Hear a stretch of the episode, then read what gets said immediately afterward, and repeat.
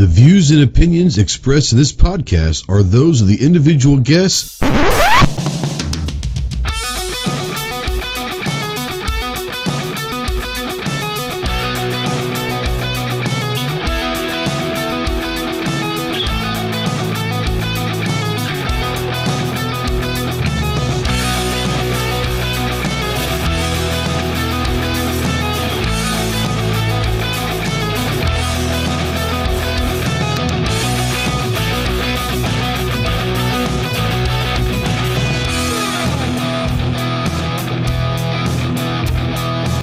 What is going on, my Ghost Squad? Welcome to the Armed Citizen Podcast Live. This is episode number 329.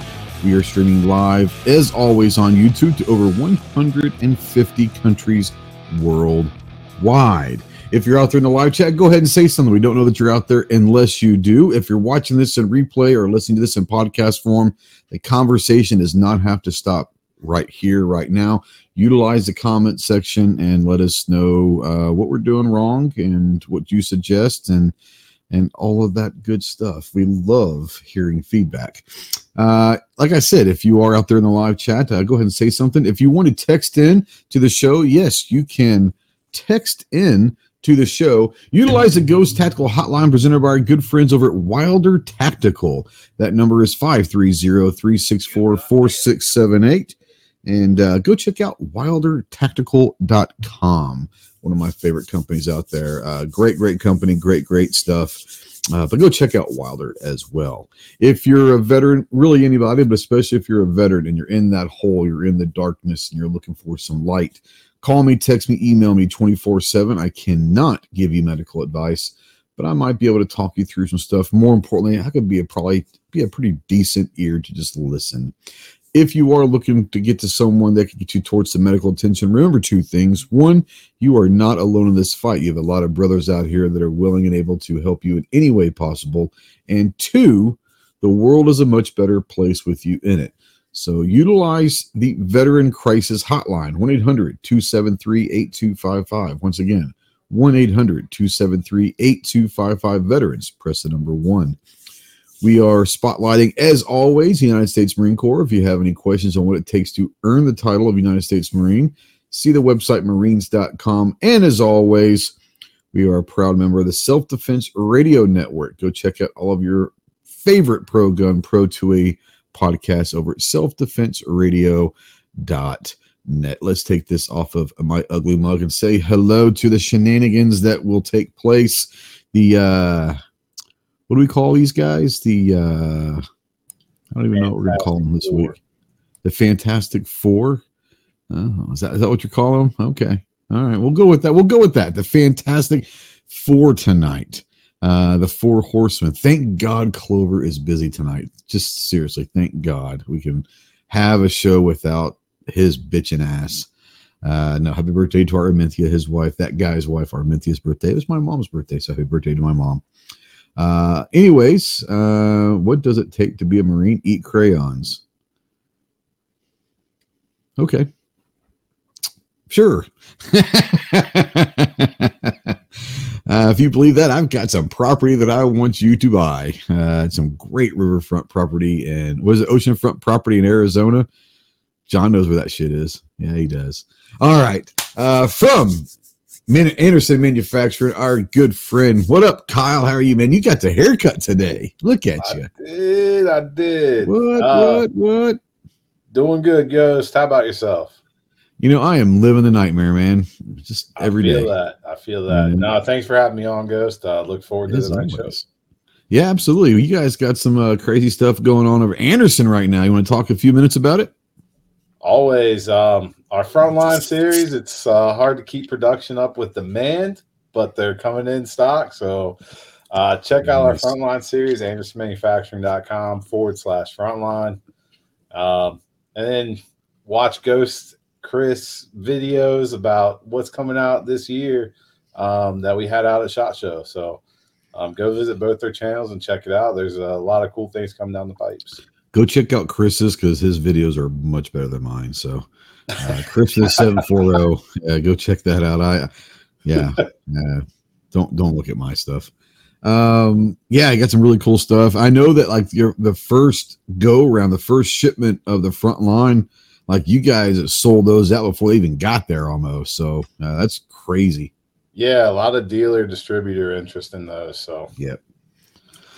So there are some out there already in the wild. So if you are interested in the Frontline series, make sure you talk to your gun shop and see if there's any available through the distributors. They might be gone already, but there'll be a lot more coming here pretty soon. Got the new Kyger 9CL coming down the line. Looking forward to that one as well.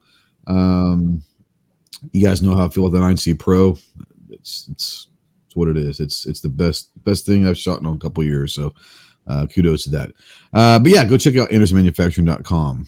And Ghost, you might have a way for them to save some money on those. I do. You can utilize, utilize the code Ghost.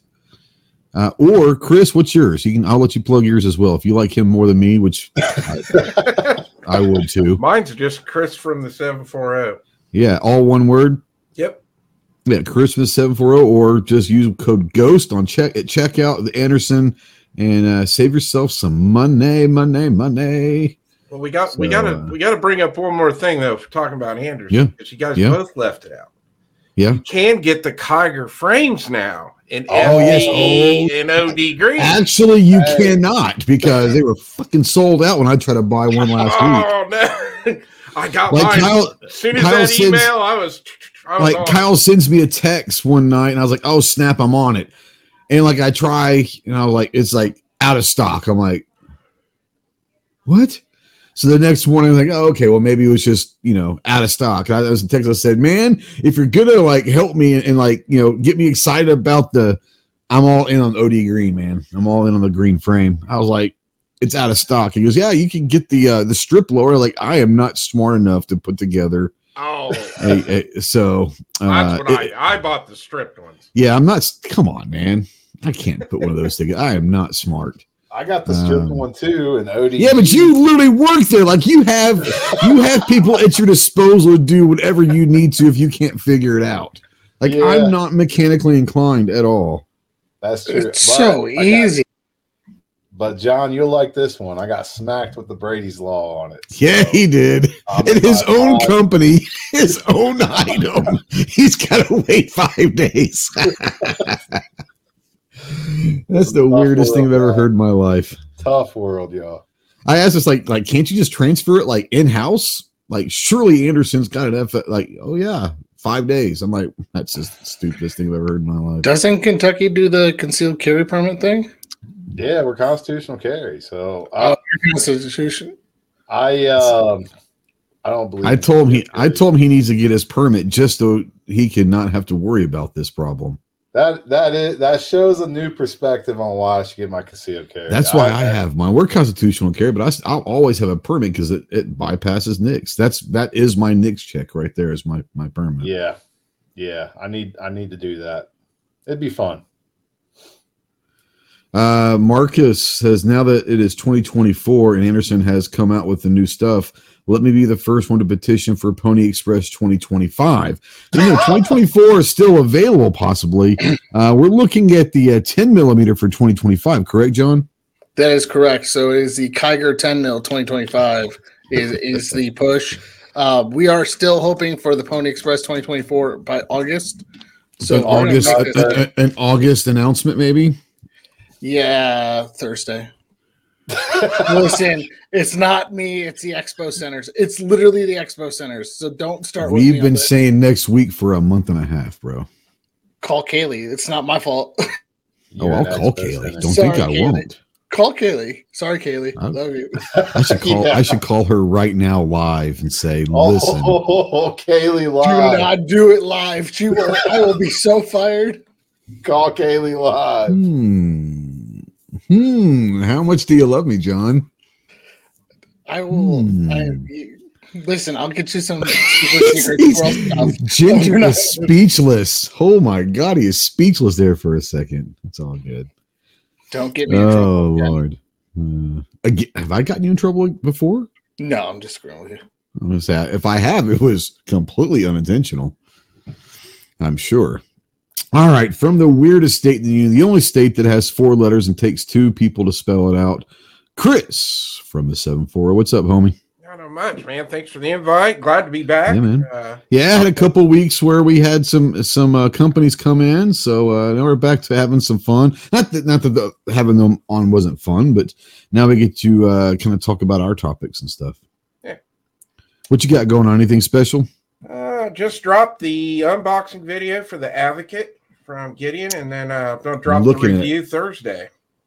I'm working on a new home defense. That's kind of where I went with this. I'm working on a new home defense weapon system, and the Gideon Advocate is on there right now. So we'll talk about that here in a little bit. And standing on a corner in Winslow, Arizona, such a fine sight to see. It's a Ginger, my lord, and a flatbed Ford from the Gun Owners of America and Fully Loaded Reviews. John, the Ginger, soulless bastard. What's up, man? What's up? How's it going? It is going. How about you? I understand that you missed out on seeing Chase last week. He said you ghosted him a couple times. I didn't ghost him. I called him.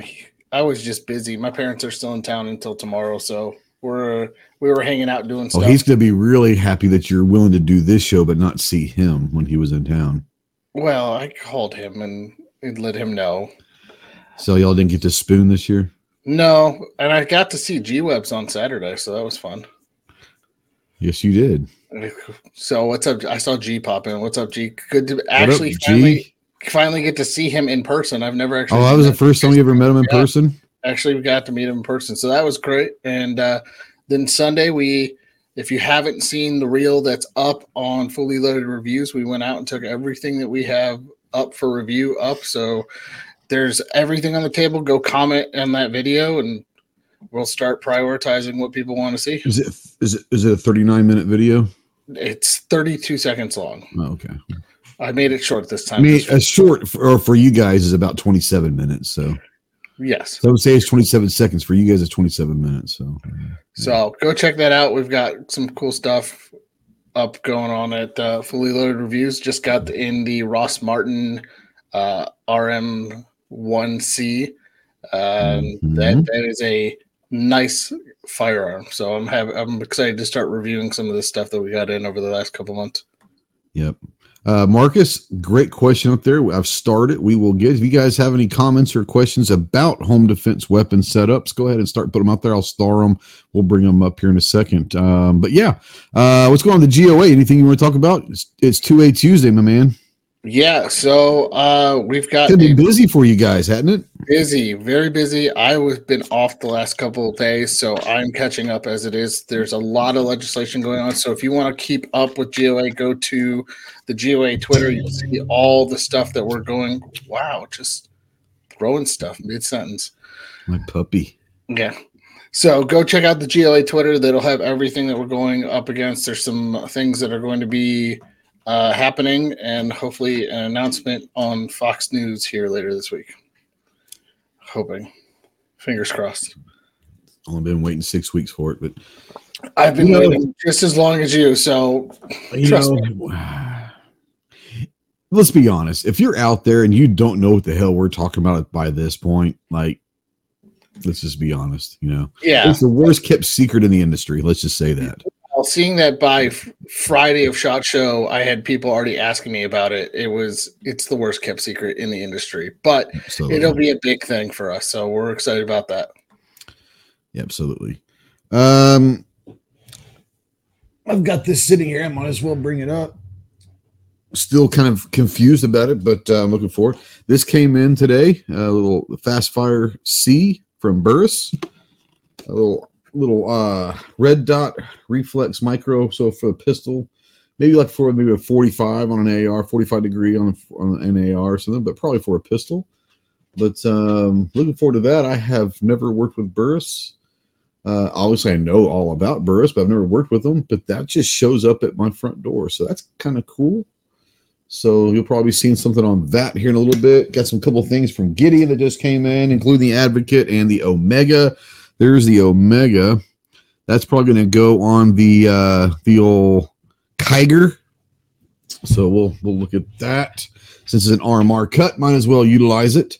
Got a lot of things. Got a lot of stuff. The next couple of weeks, I'll have half a dozen guns coming in at least, and some other optics. Monstrum said they're sending us a box. I have no idea what that means, but that could be interesting. Usually, when Chris sends stuff, he sends like 7 or 8 things at a time, which is great. But there'll be a lot of stuff coming down the line from SHOT and all that, getting ready to go in May to NRAM and start it all over again. So be on the lookout for that. You guys know that every Thursday, Saturday, and Monday over on our YouTube community channel, our community tab, we put out the Pony Polls. The Pony Polls. We have a good time. The first one we put out yesterday has got over 1,000 votes. Pick one, boys. Mozzarella sticks or onion rings. Kyle? And if you say Cincinnati chili, you're getting kicked off this damn thing. Onion rings dipped in Cincinnati chili. Oh, you're such you're so bad. Onion rings for real? Yeah, onion rings. What do you dip, or are you like when I eat fries and onion rings and stuff like that, I don't typically dip. I just, if they're good, you don't need a sauce. But if you were going to go to a sauce for onion rings, what's your go-to? If I had to go to a sauce, I'm like you, I don't usually do it, but yeah. I'll make an exception for Burger King zesty sauce. Oh, okay. Yeah, that's interesting. Yeah. Okay. I've never had that. It's like a zesty ranch, pretty much. Is it? Okay. Kind of like a mixture of like ketchup and ranch or something? Not really. Maybe a little bit of ketchup in there. I don't really know what's in it. It's just good. Well, yeah. That's all that matters. It's max, as the kids would say. Oh, see, I'm way too old for that. Big Al says onion rings and garlic ranch. Now, garlic ranch doesn't sound half bad. I'm a big garlic fan.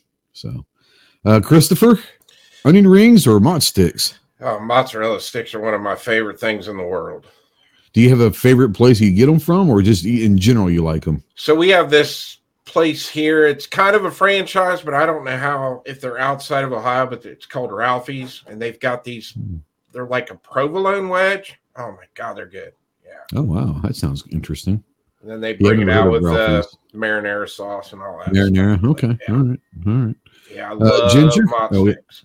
I'm a big fan of both. I probably would swing mott sticks if I had to choose of the two. Homemade onion rings are pretty damn good though. Let's just be honest. Ginger, what about you? I'm going to go with mott sticks, and I'm voting it now for SHOT Show next year. We need to go to the place that makes the world's largest mozzarella stick in Vegas. Have you seen this? It's like 3 feet long. No, I didn't know it was there. Yeah, all right, we're doing that. Yeah, we need to do that. But 3 feet long? Good. But, Chris, if you're ever down at AIM Surplus again, or Kyle, there's a little bar around the corner from them that makes some of the best onion rings I've ever had. They put like cream cheese in their onion rings. It's so good. That sounds pretty good. Yeah, Marcus says, for onion rings, ketchup or honey barbecue sauce. What the hell's wrong with you, man? Okay. Hey, everyone's their own weirdness. What's up? I just said to each their own. That's right. I mean, yeah. Real quick, John Sykes says, I don't know if you saw this or not, 2A Tuesday, GOA needs to take a look at Jackson, Mississippi. The city council proposed a few days ago to ban the sale and possession of all gun in the city limits of Jackson. I haven't heard about it. I'm looking back through our main chat trying to see if anybody's brought this up. If he has an article...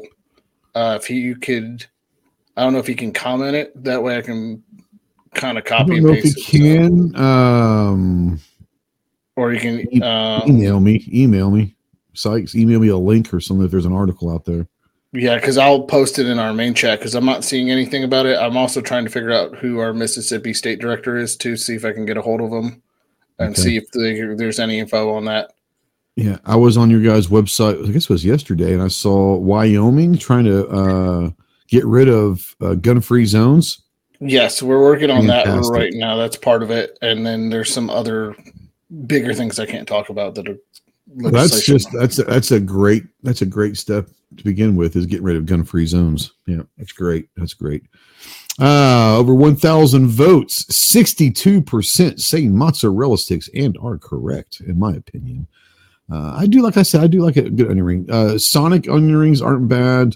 They're weird, but they actually taste really good. If you've ever had Burger King's onion rings, the little small ones, they're not bad, actually. They're really not bad. But yeah, 62% say mott sticks. And mott sticks, if I had to dip them, I'd go marinara or ranch. But honestly, I typically will just eat them without any sauce. You know, if you had to put sauce on something, like, that's how I kind of look at stuff. If you had to put sauce on something, then are they really that good? You know, now I'm not saying that sauce doesn't make anything better. Like a good ranch or marinara or whatever can make anything better. But, oh, I tell you what, now this is okay. Big Al out there, this is a bloomin' onion. So it if you haven't been to Outback Steakhouse, they have the bloomin' onion, and they've got this zesty sauce that comes with the bloomin' onion. That's pretty damn good. So yeah, is trying to charge $1,000 for each gun you own starting in 25 in California. What the hell? Well, it's California. I know about that one. Our California team's fighting that. That's why we have a strictly Gun Owners of California to fight strictly California gun proposals. That's why I don't live there anymore. It's one of the reasons. All right, our next one, 1,700 votes. Which one do you like, Boondock Saints or John Wick? Chris, let's start with you. Boondocks or Wick? I'd have to go Boondock Saints on this one. It's a tough one, isn't it? Yeah. It's a tough one. I love the John Wick movies, but I do too, but Boondock Saints is a classic. There's no doubt about it. I don't know what I have to think about it. I want to think about it a little bit more. Ginger, what about you? Boondock Saints or John Wick? It's a tough one. I'm going to say John Wick, but Boondock Saints is really good, especially the scene where he comes through the ceiling. It's such a good movie. Yeah, I'd say another movie that's kind of sort. It's not, but it is. Have you guys ever watched? Oh my God, what was that? I got two or three movies out, but the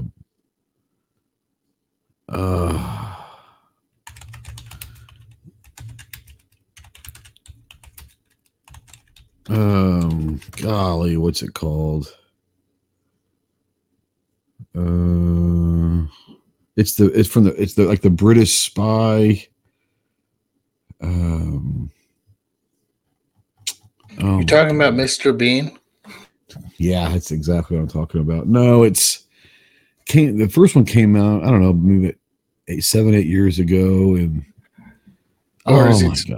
is it like the Kingsman or something? The Kingsman, that's the one. Yeah. Those are pretty good too. Yeah.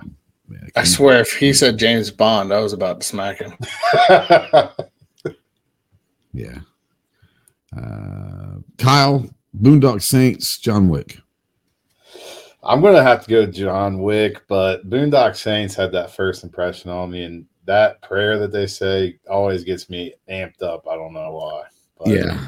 It gets me all fired up. Can't go wrong either one of them. I'd probably have to go John Wick just because, you know, happy birthday, Arminthia. But yeah, Big Al, Boondock is. Huh? Big Al brought up Equalizer. That is also a good movie. Pretty good. I'd tell you a movie, and I haven't watched it in about, I don't know, 6-7 months. You ever seen The Gentleman with Matthew McConaughey and Colin Farrell?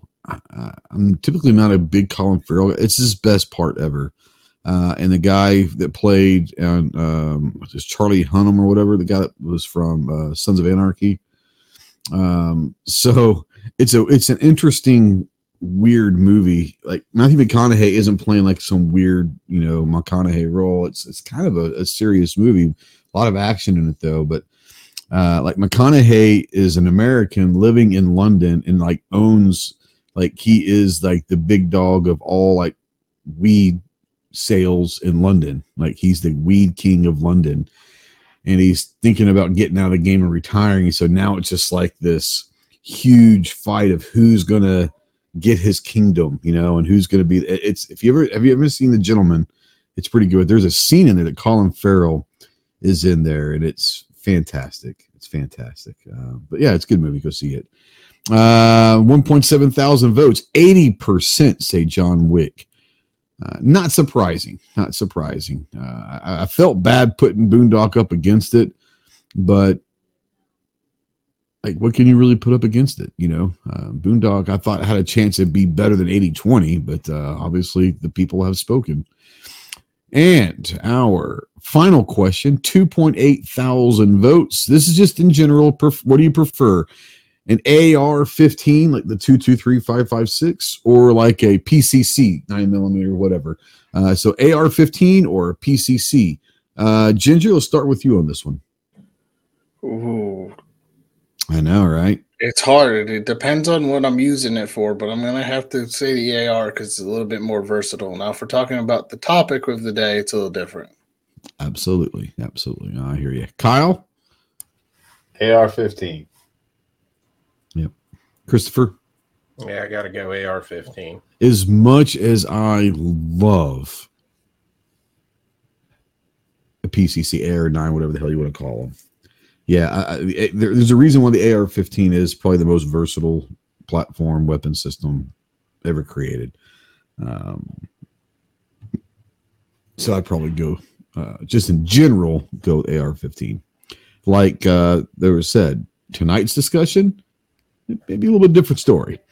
But, 2.8 thousand votes. Wasn't even close. This, from what I remember, this, I'm not saying it is, but I'm fairly certain this is the biggest runaway in all of the polls' history. 92% say AR-15. 92 to 8. AR-15 over the PCC. Interesting. Those are the pony polls this week. Go check out our good friends over at AndersonManufacturing.com and use a couple of hashtags. Hashtag Pony Express 2024 and Ginger. Hashtag Kyger 10mm 2025. There you have it. There you have it. There you have it. Yeah. Fantastic. Before we get going, I want to bring up something, and it's something that they're dear friends of mine, and this is by no means a sponsored thing. They're not paying me to say this. It's just something that has, in the last month or so, if you guys are familiar with Walk the Talk America, you know they're very good friends of mine, and these guys are doing phenomenal work. A few months ago, they decided they had the Guns and Mental Health podcast. Great podcast, and it was always Jake and Mike, and nothing, there was anything wrong with that. But they've recently been bringing in Eddie and especially DB. They're bringing in a guest every week, and it's typically Friday mornings around 10 o'clock Central Time, so 11 Eastern. Would that make that 8 o'clock in the morning West Coast time? I don't know what Arizona, because I don't know if they're on. They're so weird that they don't. I don't know. I don't know what time zone they're in half the time. But anyways, Friday mornings they do their live Guns and Mental Health podcast. And like I said, they've got a panel kind of like this with 4 or 5 of the therapists, and they have really good discussions. They bring up topics that could be controversial. The best one that I've ever seen that they've done was a couple weeks ago, and there was a lot of people. I try to get as many people as I could, put it on a community post and get people in there. But it was talking about psychedelics and mental health treatment. And if you're around the veteran community, that's been something that's going on for the last few years and has really helped a lot of guys. But anyways, fantastic podcast. So I'm suggesting if you guys like podcasts, go and follow on YouTube the Walk the Talk America channel, and Friday mornings, make sure that you're at least maybe go back and watch it. Kyle, you've watched a couple of them. they're fantastic podcasts and really great guys. So we want to show them as much support as we can, but they're really doing some great work. So if you get a chance to, I want to plug the Walk the Talk America Guns and Mental Health podcast on Friday mornings, or watch it and replay or whatever, but it's live on Friday mornings. They really do a good job interacting with the audience as well. So, yeah, it's what it is. Got into an argument with myself, and we decided that mental health is A-OK. I saw a great post I put in the NSA chat a few days ago. It says, if you see me talking to myself, I'm self-employed and we're just having a staff meeting. And I thought that was fantastic. I was like, yeah, don't worry about it. If I'm talking to myself, we're having a staff meeting. It's all good. But anyways, yeah, go check out the Walk Talk America podcast. I think you guys, I don't know if you're going to enjoy it or not. I really do enjoy it. But yeah, it maybe help a lot of people too. And if you know someone that needs some of that, I suggest you maybe turn them on as well. G Web says too early on Friday, man. You don't sleep, so I know you're up. But yeah, all right. Let's kind of kick off the topic for tonight is home defense weapon setup, whether it's handgun. Whatever we talk about, we'll go through the room and kind of say, okay, handgun setups, maybe a rifle or PCC or something like that, or a shotgun, whatever you're using for home defense, what we use to set up our stuff right now. And so I want to hear out there in the chat, what are you guys doing for home defense weapon setups? Is it handgun? Is it rifle? What calibers? All that kind of stuff. Maybe what optics, any lights that you got on there, anything and everything. That's kind of what we're going to be doing. But this Marcus out there says, for home defense, if you're running AR-15, which caliber do you like and what barrel length do you guys prefer? So I think that coming off of the last poll question, obviously also, AR-15 is a very popular weapon system and platform. And I would imagine a lot of people do utilize ARs for home defense. So let's kind of go through the room. If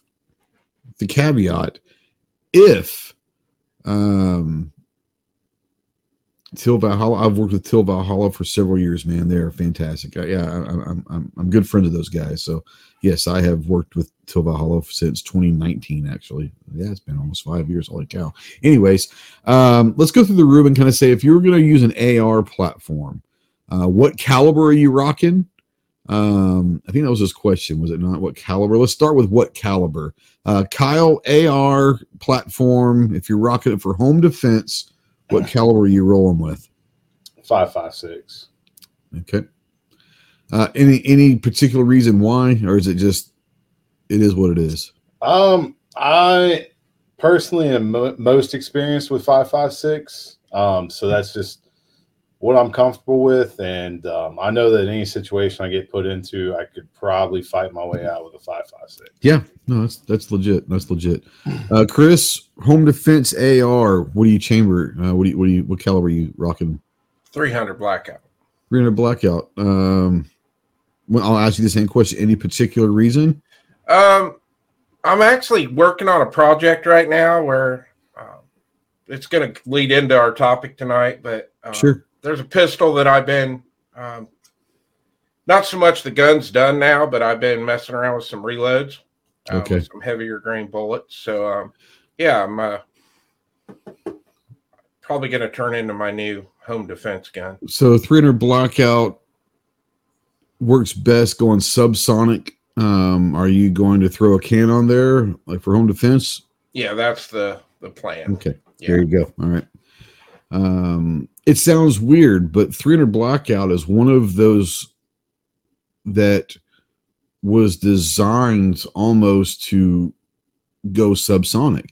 It's one of those cartridges that literally runs better and is just in a better all-around caliber running subsonic with a can. Not many can say that. It was, but 300 blackout specifically is one of those. And for home defense, yeah.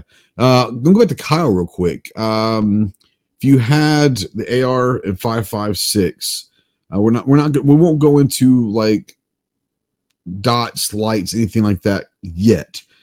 That said, what length would you run? Would you run more of a pistol length, or would you run a rifle length? Right now, I currently run a 16-inch.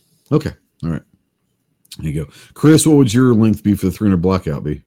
Now, this one that I've got for my soon-to-be home defense gun's got a 7.5-inch barrel on it.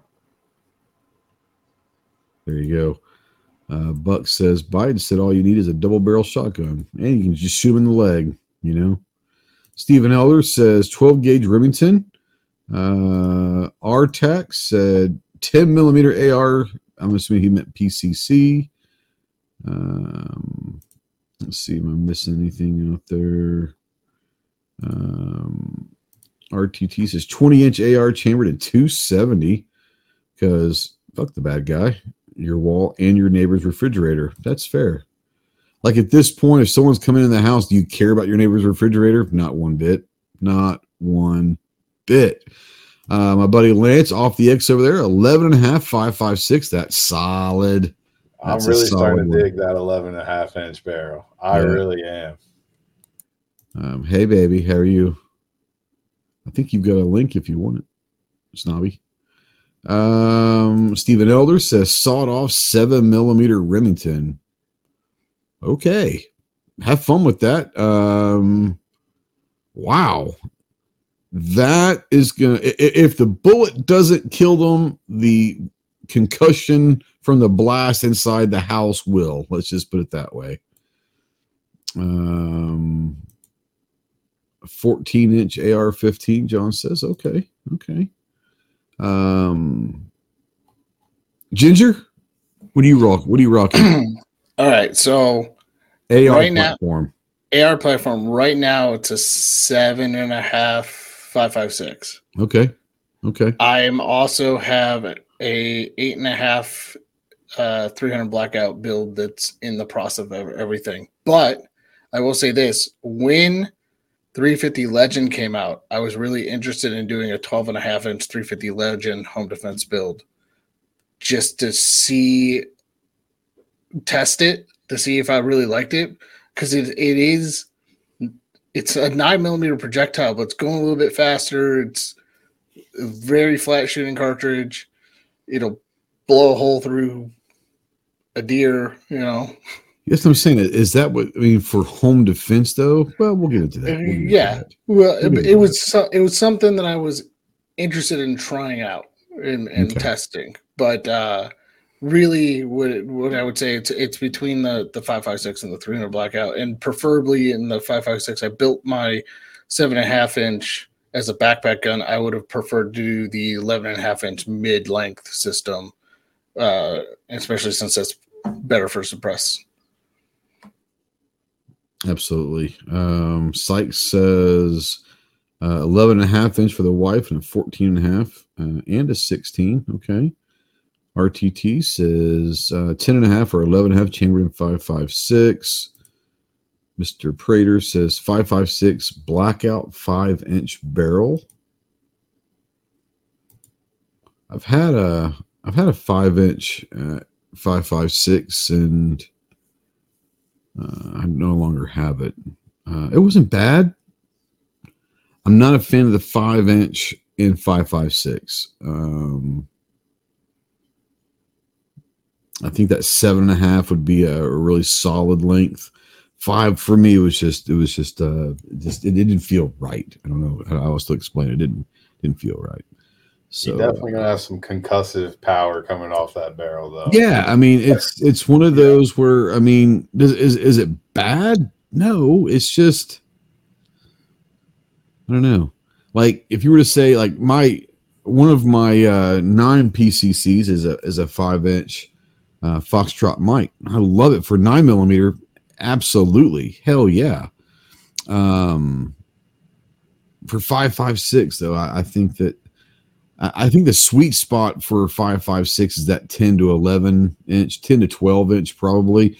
7.5 I think can work, but I think that sweet spot for me at least is that 10 to 12 inch 5.56. That's just me. Let's go back to Kyle real quick and let's do this. I'm not saying what is yours right now, let's say if you could start over right now, and I'm not talking brand or whatever, what would, and money wasn't an object, it's just, it's paid for. Someone's going to buy you whatever you want. And I'm not talking about brand, but just whatever caliber, setup, length, and all of that. What would you optimally like to have for home defense? AR platform? Whatever. I probably still would go either way, AR platform. I'd probably go 10.5-inch, 300 blackout, suppressed. If money's not an object, I get suppressed. Yeah, no, it's not. Someone's going to give it to you. Someone's, you've got Daddy Warbucks is going to come out and say, hey, whatever you want is what you're going to get. Yeah, 10.5-inch, 300 blackout suppressed. I like it. Chris, what about you? 300 blackout. What length? For the home defense? Yeah. Yeah, this, my 7.5-inch barrel. You're 7.5. You still, even if you could get whatever you wanted, you still go 7.5. Yeah. Okay. All right. Ginger? I could be serious and I could not be serious, but I'm going to be serious. So I'm going to go 8.5, 300 blackout. I mean, if I didn't want to be serious, I'd say like a 12.5, 458 SOCOM, because why not? If you run a suppress, it ain't a bad idea. Let's just be honest. Yeah.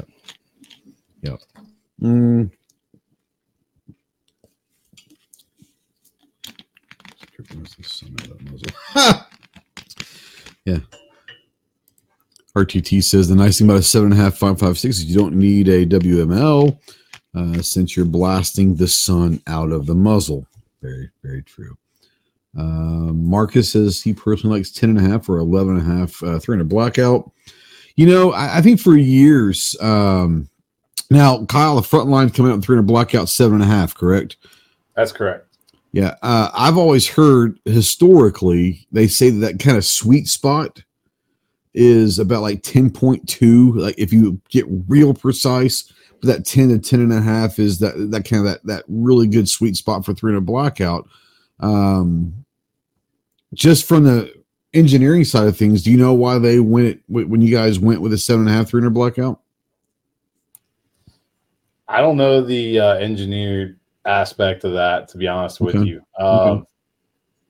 Yeah, I mean, from what I've done, you met Truman.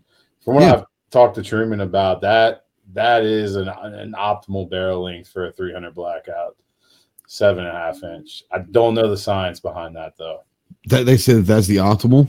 Yeah, 7.5. Interesting. Yeah. Okay. Like I said, I've always heard like 10, 10.5, but ballistic information can change and all of that stuff. And I'm with you. 10.5 is what I always heard, but Truman's a pretty smart fella. So, They found, so when I was at Faxon, they found that the heavier projectiles worked better in the 7.5 and 8.5 for suppressor use. And they just seem to spin just a lot better in those shorter barrel lengths. Okay. All right. Real quick, let's talk ARs real quick. This is something that doesn't get brought up a whole lot. What twist rate do you guys prefer? Ginger, just raw. Let's go 5.56, 2.23, 5.56. Do you have a preferred twist rate? Mine's a 1 and 9. That's just my. For me, for some reason, a 1 and 9, it kind of does exactly what I wanted to do. But I'll go behind my science in a second. You said 7, 1 and 7? 1 and 7 or 1 and 8. Okay. Any reason why? I just know that that's what we determined to be optimal when I was at Faxon. There you go. That's fair. That's fair. Getting from us too. Absolutely. Kyle, what about you? I'm gonna have to go with John. I'm a 1 and 7 guy. Although most of my ARs are 1 and 8. So yeah, no, I get it. Christopher, I believe all mine are 1 and 7. Okay. Yeah, I think most of mine are. But the reason why this particular one is kind of the baby, it's a 1 and 9, and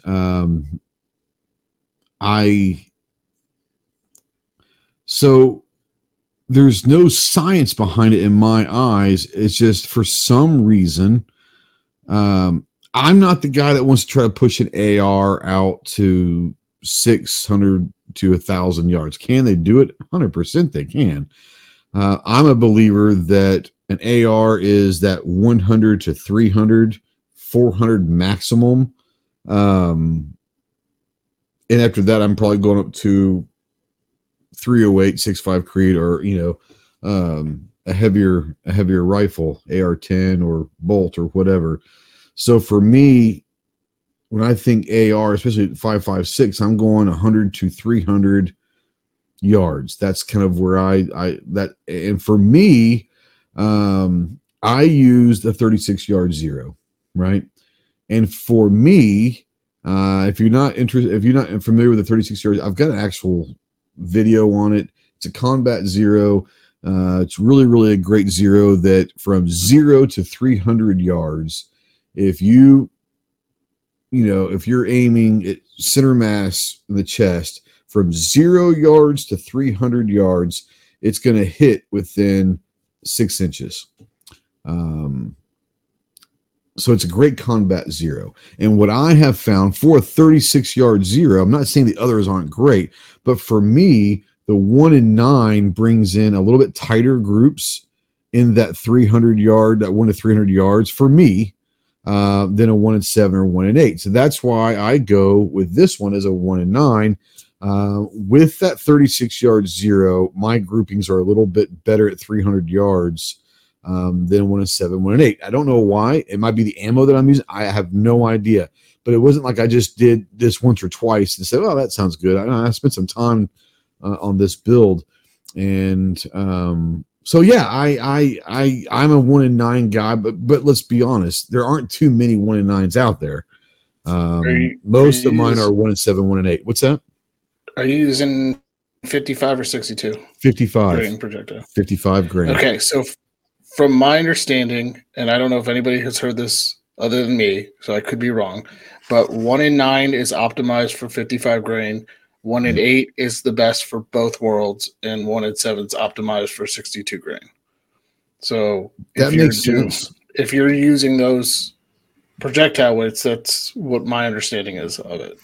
And that would make sense as to why my groupings with the 1 and 9 are better, because I am using the 55 grain. So, Prater, that's a great question. We'll come back to that real quick. A lot of people are saying 1 and 7, 1 and 8. Sykes says 1 and 9. I mean, and I think most people say the 1 and 7 or 1 and 8 because that's where probably the vast majority of barrel twist rates are out there in the wild. I mean, there are some 1 in 9s. I don't even know if they're still, for all I know, if they're still making them, but I don't even know what the later generations of the M&P Sport, they used to be 1 in 9s. I don't know what they are now. I don't even know if they're making the M&P Sports anymore. I don't think they are, but anyways, Ginger, when you were at Faxon, you said the optimal was 1 in 7, 1 in 8, right? Is what you guys kind of came down to in a 16-inch barrel, let's say? Yeah, a 16-inch barrel is 1 in 7, 1 in 8. Okay. Yeah, Alt the X says 1 in 9 are few and far between. Absolutely. 36. Yeah, there's a lot of people talking about the 36-yard zero. I didn't come up with it. The Marine Corps has been using it for a long, long, long time. Kyle, did you guys, was the 36 something that y'all were using as well? Yes, sir. That's the first thing we did when we got off the plane. Yeah, you guys. Now, you guys were issued Trigicons, were you not? You got a little. We were. Yes. ACOGs on there.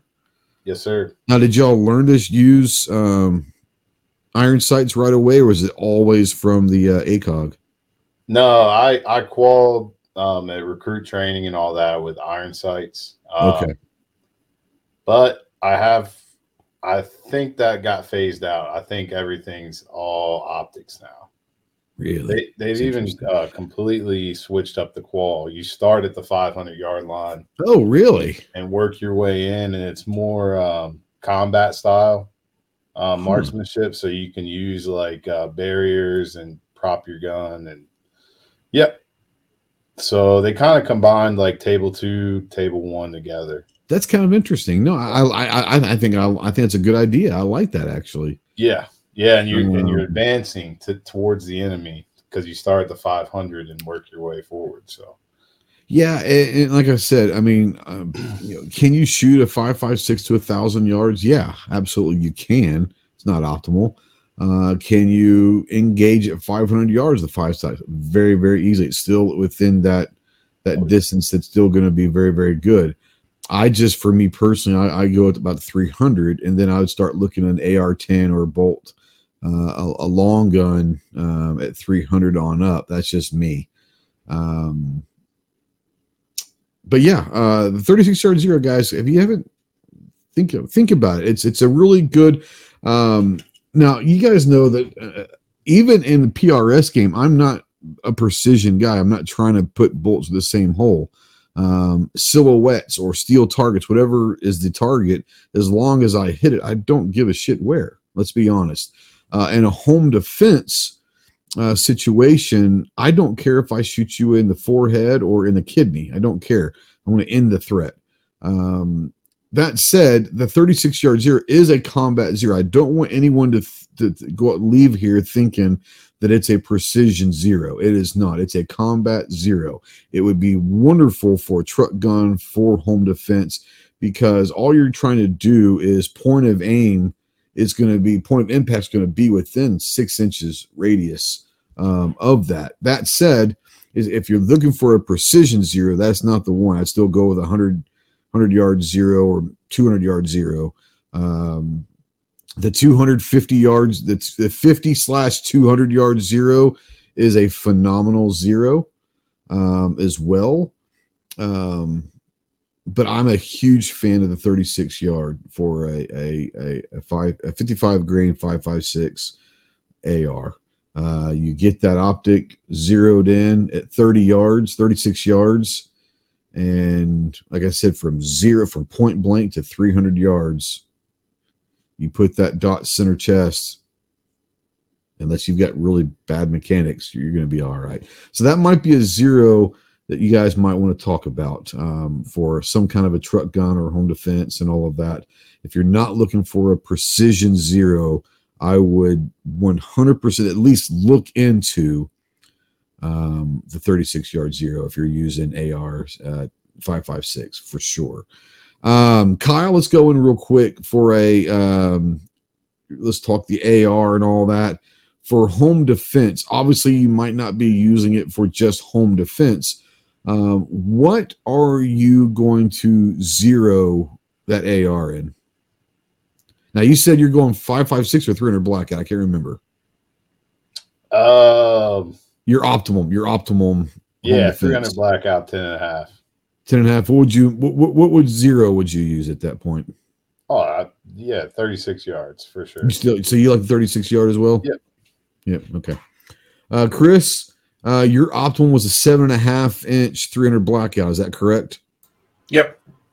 What zero are you going to run on your optic? I put a 25 on it. 25. That's pretty solid. Ginger, what zero are you rocking? I'm going to be different than everybody else. I'm going to say whatever the ammo manufacturer recommends is the optimal zero. And I say that because, you know, depending on your home defense load and what you're practicing with could be two different things. So knowing what that arc is and knowing what that zero is probably what I would do. Sure. That's a fair point. Let's talk optics on home defense. We're going to stay with an AR platform. 5.56 300 blackout. What kind of optic are you guys running? You guys running a red dot, an LPVO? What are you guys going to run? Chris, we'll start with you. This 300 blackout pistol I just did is I've got a SIG Romeo MSR on it, and then I got a three power magnifier behind it. Okay. Yep. Is it a flip up magnifier? Yeah. Yep. Okay. Kind of like that. Yeah. Yeah. Ginger, what kind of optic are you going to run? Either a dot or a prism. Okay. Kyle? You're going irons, baby, aren't you? You're going irons. I'm going to get a lot of crap for this, but yes. Yeah. So I'm a big Ironside guy. No, I get it. And the reason why I brought you in last is I'm going to probably run some sort of dot, but understand something, guys. We're talking about home defense, right? So let's just assume that you don't live in the Hamptons in a 20,000 square foot castle, right? The average person, the longest shot that you're probably going to have to take in the open in your house is, say, what? 20, 30 feet, 10 yards at the most, right? This is going to sound crazy. At 10 yards in that situation, I'm probably pointing and shooting. Yeah, I'm going to have an optic on there. But if you've gone through stuff that let's say, no offense to anybody else, but Kyle and I have gone through quite a bit of CQB training in our lives. And what drives me nuts is you see movies and all that, people running CQB, or you see people that have very little experience. They're clearing a room looking through that optic.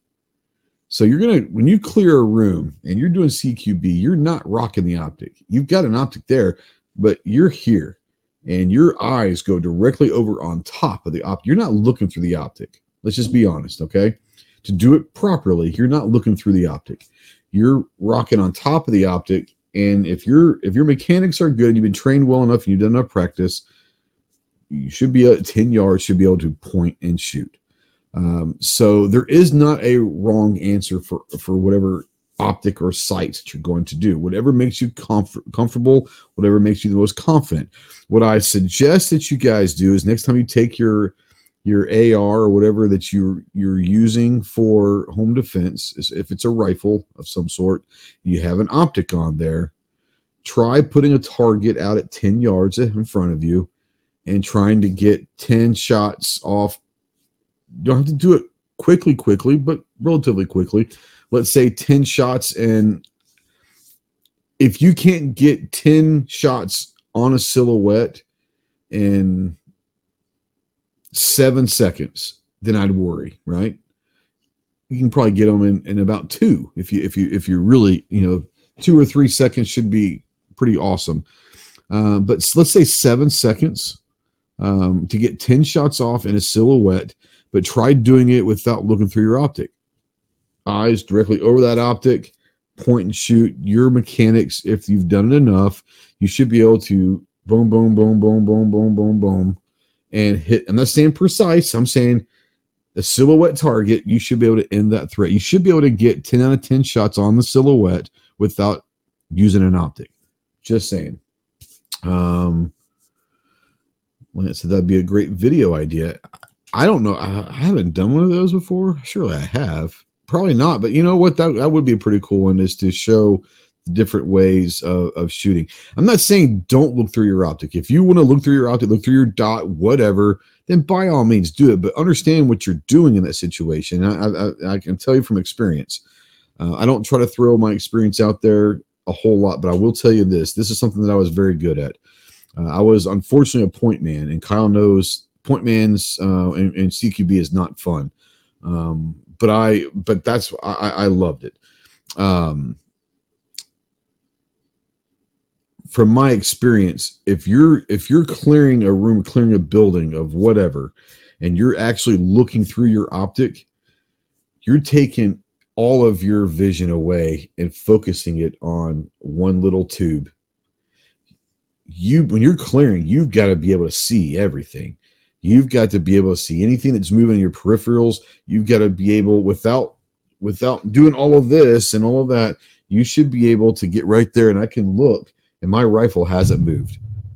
Okay, mechanics are good. If you're working on CQB, I'm not saying it's the only way. It's not the right way. It's the way that I've done it and how I was trained, and it works for me.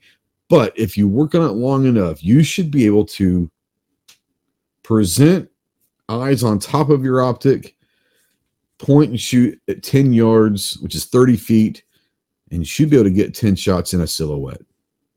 That's just me. What do you guys think of? I'm going to throw it out there, but I mean, Are you guys all about in that room clearing, that CQB, that home defense? You guys looking through the optic, or how are y'all running that? And feel free to just jump in. One thing I've seen that I definitely need to work on is people running red dots in CQB. Yep. And really just training every time they shoot with that weapon system, with that setup, training to keep both eyes open, yep. Dominant eye down the sight and non-dominant eye kind of, I know it sounds like you'd have crazy eyes doing that, but I've seen people work very well, kind of like, you know, holding to that sight, but also being able to use their peripherals. Absolutely. But I'm the same way you are, Gus. I just iron sight guy, but I'm more aiming with my thumb than anything as I'm coming through. Yeah. Technique in CQB. This is where I kind of geek out, right? I love CQB. If you've never done a home defense CQB training class and you find one around, man, go do it. They're fun as hell. They are really, really fun. But most of what CQB, and the reason why I say CQB is that's close quarter combat, that's close quarter battle, if you will. But that's home defense, right? That's home defense tactics. That's defense inside a close quarter. But people don't understand how much footwork plays an enormous role in handling.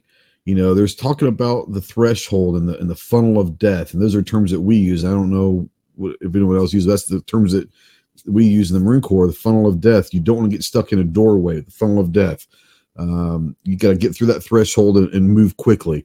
You got footwork has to be a specific way. And I know it sounds crazy, but you know, you see military guys that do CQB. They've done hours and hundreds of hours. We used to sit there in our office and clear rooms with broomsticks, and all it was footwork, just footwork, simple footwork, handling when to throw that rifle up. You know, you throw it too early, they can see that muzzle coming through the door or something. There's all sorts of timings and all that. CQB classes are incredibly fun. Go take one if you can. It's well worth it. All that. Ginger, go ahead, go for it. Well, I think what we miss, and I think this is what we've been trained to do. And Amy Langdon put it best. And if you don't know who Amy Langdon is, you know, look her up in her house. William Tactical. She put it best. A lot of people are training now to shoot 10 shots in a center in a group about this big. In 5 seconds, and training that. What we really need to be training is putting 10 shots on a silhouette size target in time. And I think that's the big flaw with everybody now is that we're trained to put bullets on top of each other. What we need to be training is hitting the target. It's about ending a threat, right? I don't care if I John Wick him or if I hit him in the kidney or if I put 10 shots on someone and they're all over the place. Do I care? Not one bit. My job is to end that threat. And I think that you start getting people thinking about, I have to put 10 shots in a $50 size circle in 5 seconds. You start freaking people out, right? That's just my opinion. You start getting people worried about being too precise, and their focus goes on trying to be precise instead of ending the threat, right? Some people aren't fast shooters. There are some, I know friends of mine that are very accurate. They're not quick. I don't want that person trying to be told that you've got to cut your time in half, because at that point they become unsafe, right? Chances are they miss the target if they cut it from 7 to 4 or whatever that number is, right? Or did you say 2 seconds or five? Five. Oh, okay. I think for somebody 2 seconds. Yeah, 5 seconds, absolutely. You should be able to hit it. No, I'm not saying you should be able to put them like that in five. I don't think you should be trying to do that. I think you should try to hit, was it the B-52 target? Is that the silhouette IDPA, USPSA targets, whatever? the B-52 target, you should be able to get 10 shots in a silhouette in 5 seconds at 10 yards. That shouldn't be a problem. If you can't do that, then that should be your goal, okay? And I think you should do it with point shoot. I don't think that you should have to worry about an optic. Chris, what are you looking through a dot? What is your personal, what are you trying to accomplish in that CQB with your optic? Well, I'm not a CQB guy by any means. I mean, but like from a competition standpoint for me, it's kind of hard to explain what I do, but when that buzzer goes off, I got to get two shots in a 6 by 11 inch mm-hmm. box. Mm-hmm. But the thing is like, and me being, you know, I'm a lefty. So obviously with my right eye, I'm already tracking my next 4 or 5 targets. Cause I got to get 2 shots on that A zone and get, so I guess for me, I just kind of use my same thing as I do with the competition side of it, you know? Yeah. And that's a good one. And a lot of the times I'm not looking through the dot. I'm just hit that target and then start moving on to the next, you know? And absolutely. Once again, I'm not saying there's anything wrong with actually looking through the tube at the dot. Would never say that that's wrong. I'm saying that if you can get a 10 yards, and this is just my thing, okay? I think that 10 yards, 10 out of 10 at 10 yards in a silhouette is kind of the standard. Like if you can do that, then you can defend your house, right? You can defend your family. Now, once let's say you can get that 10 shots under 5 seconds, all hitting silhouette with that dot, right? If you're using a dot, then yeah, maybe you need to start tighter groups. But once you know that you can consistently get 10 shots under 5 seconds in a good grouping at 10 yards, why not try point shooting? Like try it. You've already kind of mastered, or you're very, very proficient the other way. What if that optic goes out? What if you drop your rifle and it comes off? What if the glass breaks? What if the battery runs out and now you don't have that dot at 3 o'clock in the morning? What are you going to do? Why not practice it? Practice the point shoot. And like I said, I think you'll be surprised at how accurate you can be with a point shoot method. That's just me. We're still going ARs here.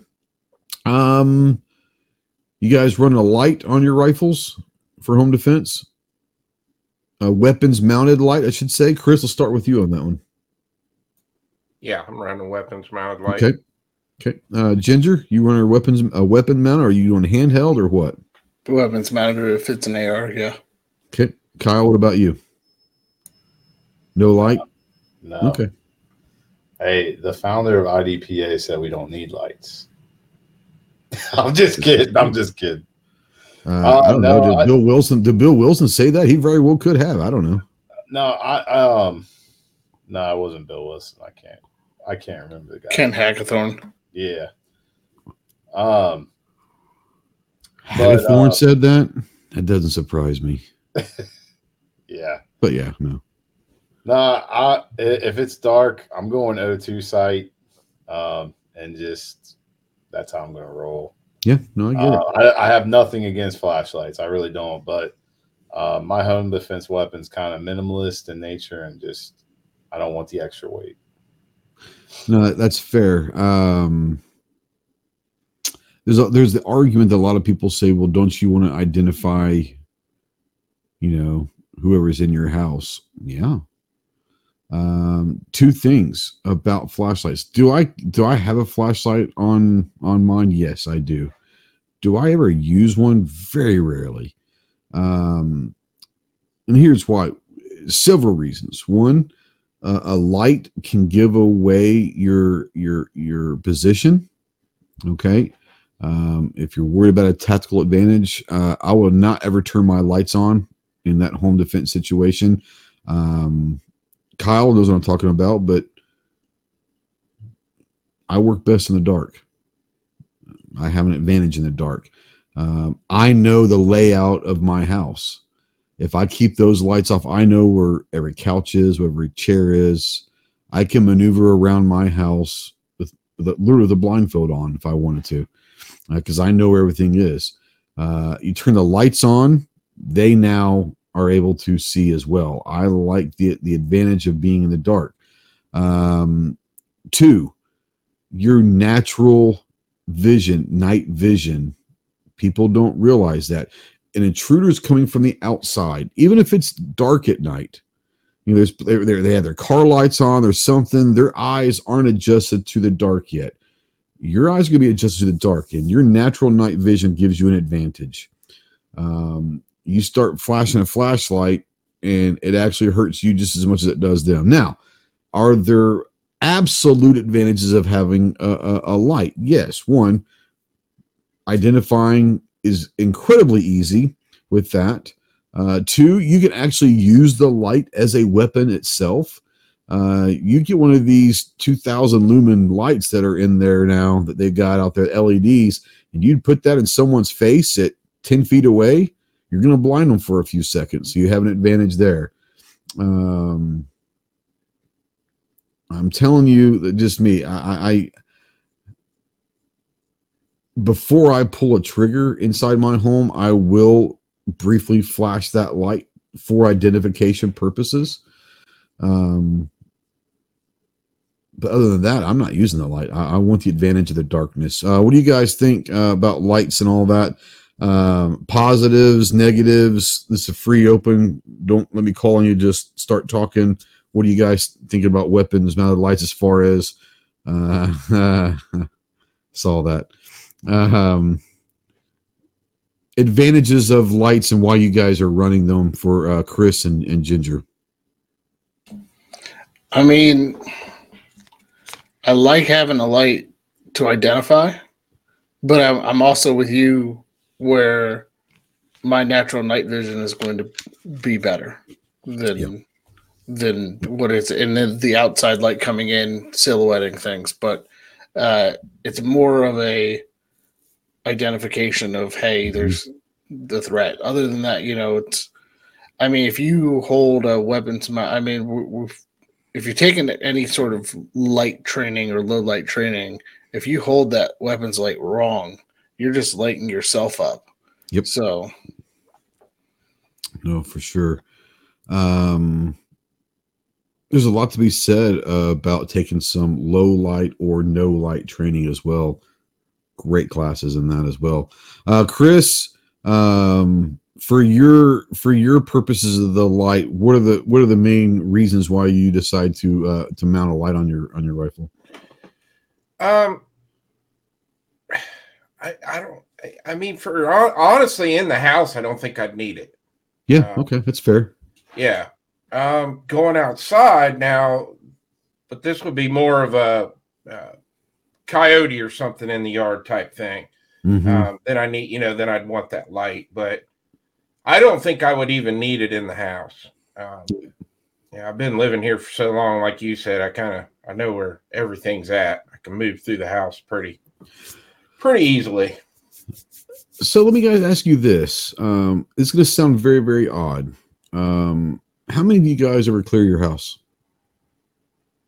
You clear your house? I clear my house all the time. It sounds weird. Practice it all the time. I clear my workplace too. The advantage of working at a manufacturer. I understand. Yeah, for sure. If you haven't ever cleared your house, I'd say you should do it once a month. Maybe even once a week. It's just me. That said, I think that we're talking about, we know our houses really well. And I'm not saying you have to clear it with your gun. Get a broomstick, get whatever, a water gun, or just walk around this with your hands, whatever you're going to use. But it's about maneuvering through your house in the dark. Turn your lights off every now and then. With natural light coming in, maybe you guys have lamps on you keep at night, whatever. Set your house up exactly how you would set your house up when you go to bed at night. Every now and then, try to clear your house. Try to get from one bedroom to the kids' bedroom. How many steps does it take you? How much time on average does it take you? Are there any obstacles that you have to mentally be thinking of at 3 o'clock in the morning between your door and the kid's door? If there is, you might want to think about moving those. Or add more obstacles. Just make sure that you know where they are. Obstacles aren't bad if you know where they are, because chances are the intruders don't. But I think there's a lot of people that don't understand. We talk about it here so far. We know where our furniture is. We know our house layout. How many of you guys have ever cleared your house? And maybe you should. Just saying, it might be weird, but I think there's a huge advantage. What do you guys think about clearing your houses? Good, bad? Does it matter? I think it's great. It gives you some practice, and at least using your footwork and figuring out how to get off the X and get around stuff. Absolutely. Yeah, and it's something you can include the family in, or you need to include the family in. That was where I was going with it next. That's where I got you next. Yeah, I know. It's great you brought that up. It was a great transition. Bring in family. Go ahead, Chris. Go ahead. Oh, no, and I was going to say, too, like, a big thing, too, a lot of people don't think about, especially, like, we're talking about ARs. If you're going down a hallway and you got a threat to your left or a threat to your right, depending on if you're left or right-handed, people don't realize how hard for a left-hander like me, trying to go to the left around a wall. So those are things that you definitely need to kind of practice. That's why I kind of always tell people you need to learn to shoot off both your shoulders. I mean, in a CQB situation, depending on where you're entering a room from or where you're entering a hall from, what side of that hall, what side of the house, if you're coming from the right side and you're going to look down a hall, you're not going to go right shoulder and lean over. You're going to move over to the left. If you've been trained right and you do it well enough, you should be able to move back and forth from shoulder to shoulder, no problem whatsoever. Understanding angles. You've heard about, slicing the pie. And if you haven't, maybe that's step one in all of this, Go ahead, John. Well, I'm glad you brought that up, because slicing the pie is what a lot of people don't understand. Practicing those angles and stuff. I mean, I joke around with my wife. We pull out Nerf guns every once in a while, and that's where a good chance to practice my angles are. Yeah. Just to get my angles down. And she's like, well, I can't see you. I'm like, yep, that's the point. It's cover versus concealment versus getting your angles and your shot angles. Perfectly. Theoretically, and Kyle, you might remember, it's been a long time since I've heard the numbers, and the numbers might have changed since then. But if you do it the right way, and let's say you're in a hallway or you're somewhere and you've got to enter a room, right? You should theoretically be able to clear, I think it was 75 to 80% of a room before you ever even enter it. You're going to have a couple blind spot corners that you might have to worry about. But other than that, you should be able to kind of clear a room if you slice the pie before you ever enter that threshold. And we're talking, and another thing is I don't know, we're going to get way too technical, and this is going to be something you need to get training on. Please, if you're walking down a hallway and you're getting ready to maybe have to enter a room with a door, I don't care if it's open or not, please do not stand against the wall. You're putting yourself in the worst position. If you're having to go right inside of a door, do not hug the right wall. Don't do it. You're putting yourself in a position, one, may come surprise, bullets can go through walls. If you're running up against the wall and you start rubbing that wall, well, one, you're giving your position away because they can hear that. Two, you're creating bad angles for yourself right off the bat. You're putting yourself in a disadvantage before you even start. So you're going to start at least maybe an arm's length away from that wall. And as you get closer to that opening, that threshold, that area, you're going to start angling away from that doorway, and then you start slicing the pie. So the more room you create, as far as you can get away from that opening, the more you can start seeing. And the less that you're having to give up to your cover or concealment, which is huge, right? This is way too technical for this. I know that I'm losing people, and I apologize. I geek out on this stuff. I truly nerd out on this stuff. This is what I truly love. Go take a CQB class, please. Please go take a seat. I think you'll just enjoy it more. You'll learn a ton, but I think you'll enjoy it. Armsman out there says, I use motion sensing lights in certain areas of my home. So anyone coming in will activate a small sensor light, which is enough for me to see who's coming. There you go. Let's see here. All right. So let's talk about this. Handguns. Okay. For the longest time, I was always a proponent of handguns. I'm not saying I'm not anymore. For a lot of reasons, I think handguns are great for home defense. Real quick before we go into handguns, let's go through the room. Kyle, Chris, Ginger, handguns, yay or nay for home defense? Kyle? I don't see an issue with it. Okay. Chris, Ginger? I've been using my M&P45 for years. Yep. So. Yeah, same. Handguns are great. Yep. I know a lot of people that don't think that handguns are good because I don't know why. What I will say, what the handgun does is, if you're proficient single shooting strong hand or weak hand only, single hand shooting, that does free up your hand to grab kids or to move stuff away or whatever. Let's talk about a handgun setup. Optimal handgun setup for you, Kyle, whether it's optics, light, what kind of sights. If you were setting up the Kyger for home defense, how would you set it up? I probably wouldn't use an optic just because I'm not very comfortable with that yet. I probably would have a laser. A laser, okay, sure. And that's about it. No light, just laser? Yep. Okay, awesome. Chris? My MP45, I've got the extended mag, so when it's on my nightstand, I got 14 rounds in it. Mm-hmm. I use a red dot, and then I use Streamlight PLR1HL. Perfect. Ginger? So I run a DASA. So I'll run right now it's a CZP07 with a TLR1 on it, no optic. With right now it's got the factory. What do you want to call it? They're not night sights, but they glow in the dark when you hit them with light. The tritium sights? They're not tritium though. They're fiber optic? No, they glow when you hit them with light. You talking about the glow-in-the-dark paint stuff? Yeah, it's got glow-in-the-dark paint. It's not ideal. Yeah. I want to replace them. I'd rather replace those with Night Vision night sights. I just haven't had a chance, but I don't know what it is about DASA that I prefer for.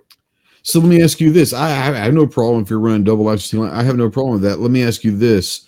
That gun, let's say, is on a nightstand or in a drawer. Let's just assume, right? Or in a safe on your nightstand, however you have it. Is it cocked and ready to go? Is it in single action, or is your first shot going to be in double action? First shot, yeah.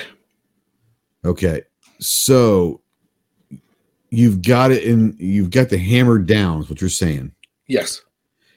So your first shot will be in double action, or are you going to go ahead and manually cock that and shoot your first shot from? You're saying that you want your first shot in double action. Yeah, that's how I've trained with it. Interesting. Okay, no, I'm not saying it's wrong. That's interesting to me, you know. And that's my thing. I have practiced with that more in DA going DA to single than that. Now, has it always been that? No, because I constantly rotate out. I think it was before that it was the A-Rex 01 I had in there. And then before that, it was the Hellcat Pro with the optic on it. It all depends on what I'm taking out to the range, and then I'll rotate out. But those guns are constantly getting trained with. So I don't know what it is. I just prefer the DA first and then go into the SA, and run it that way.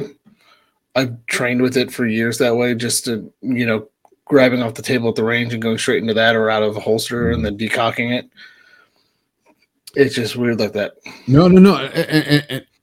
I'm not, I was just wondering because for me, I would not want my first shot at 3 o'clock in the morning in the pitch black to be at 10 pounds. You know what I'm saying? That's just me. That's just me. Yeah. But I get it. As long as you're practiced with it and you're good with it, then hey, man. I think it came from, at one point I was staying with a buddy who had a kid, and that's why I did it that way, because that first trigger pull is heavier. Yeah. Again, they could theoretically cock the hammer back, and sure, it was just. But I trained that. Having that hammer down also is not a bad way to have it stored or in a drawer in your safe. Is having that hammer down is probably the safest way to have it. Whatever. For me, so now my home defense handgun is now the Witness 2311. I have the red dot on there for YouTube. It is, I know it's live. I'm not handling it. I'm pointing. So optic on the front. This is the TLR 10, and it's got several different modes. I really like that light. I've kind of gone to that for my handgun. I am working on right now a new setup for home defense. I'm really loving it.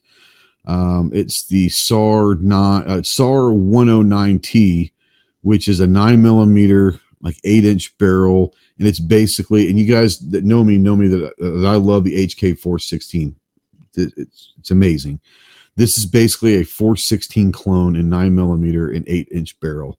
And I put the Advocate on there, and it's a pistol, a 9mm pistol, AR pistol, I should say.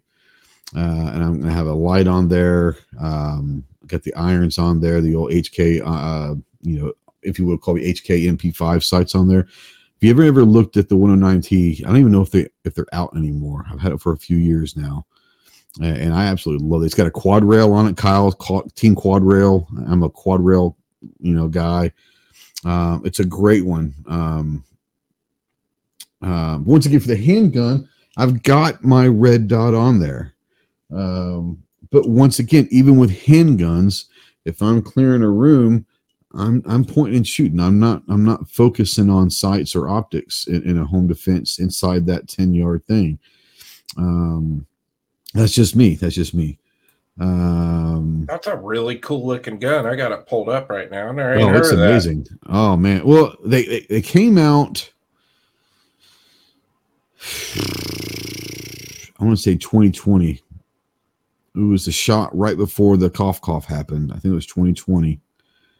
And I don't know if they're still there or not. I don't know if they're still making them, if they're still selling them. I don't know. Is that run on a Colt mag? It's running a Colt mag. Yeah, it is on a Colt mag. It's badass. But once again, I'm a 416 guy. So if you're a 416 guy and you'll look at this and immediately you'll recognize the 416 influence. Even the controls, like I said, the front and rear sights are the old HK sights, and everything about it is HK-esque. So if you're an HK 416 guy like I am, with quad rail and all that, this is a bad to the bone little thingamajig. So that's what I'm working with right now. That Advocate is pretty cool. I have not shot it yet. I mounted it a couple nights ago, and it's pretty cool, and it's a perfect height, because you guys know the HK sights, they flip up. They're not like normal iron sights. They're the HK sights round. If you know an MP5 sights, you know what they are. But when those things pop up, you can still see them through the optic, but they're it's up enough to where it's not taking over everything. I really do like that Advocate right now. And like I said, for a prism, a micro prism, typically the bad thing about prism scopes is there is very little, if any, eye relief. Like you almost sometimes have to be kind of really close up to that optic. With this, for some reason, I'm not saying it's unlimited like a red dot, but I'm having no problems being far away. So I'm having no problems. Chris, so far with your Advocate that you've got, has eye relief been an issue with you at all? No, I actually put it on my PCC. Oh, did you? Yeah. And then I took it out to the range.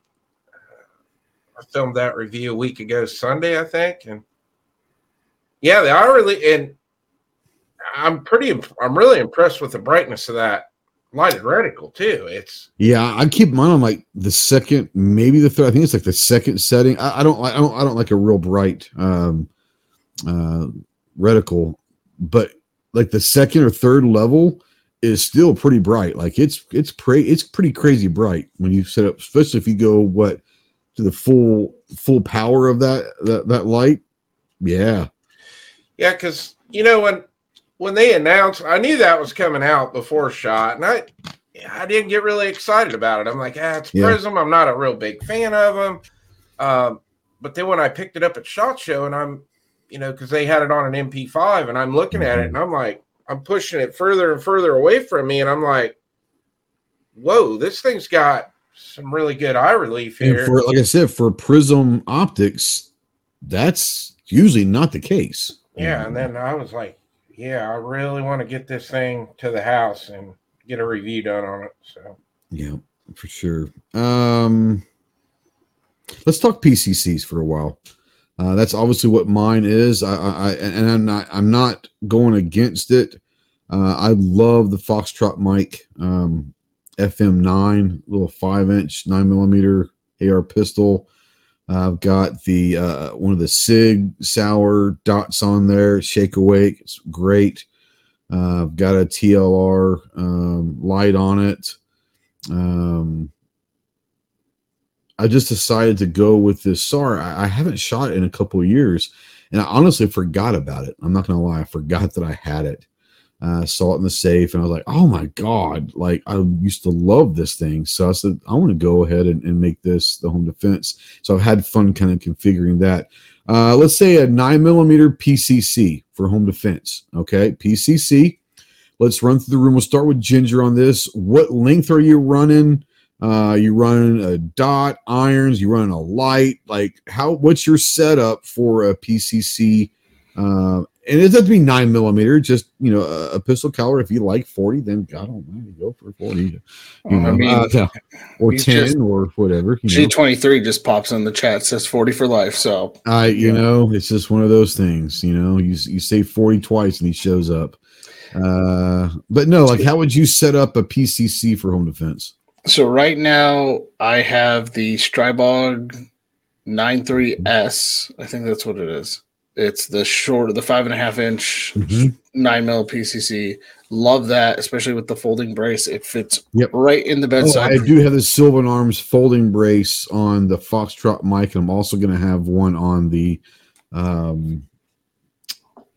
SAR eventually as well. But yeah, I'm sorry. Yeah, folding brace. Love it. So I was going to bring this up when we were talking about ARs, but since we're talking about PCCs now, are we preferring bufferless or buffered on either or? Because you could go with like a BRN or a Matador Arms or something like that. Whatever you feel like going with. I mean, what would your setup be, Yeah. So I've always kind of liked the buffered. I love MP5s, right?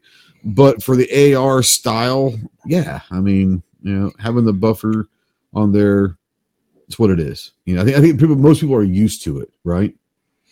Well, yeah, I'm running a dot on that, and now I'm not running any lights on that, so that's just a dot. With that, and I put a small A2 style break on the end of it, just because I could. Absolutely. But yeah, I like the Strybog, the Matador. If we're going with another one, I've got the 16-inch 10mm Strybog coming, which I'm really looking forward to. That's gonna be fun. It's gonna be fun to play around with. Just saying. Yeah. But yeah, Strybogs are great. So you've got the folding. Obviously, that's a bufferless system, yeah.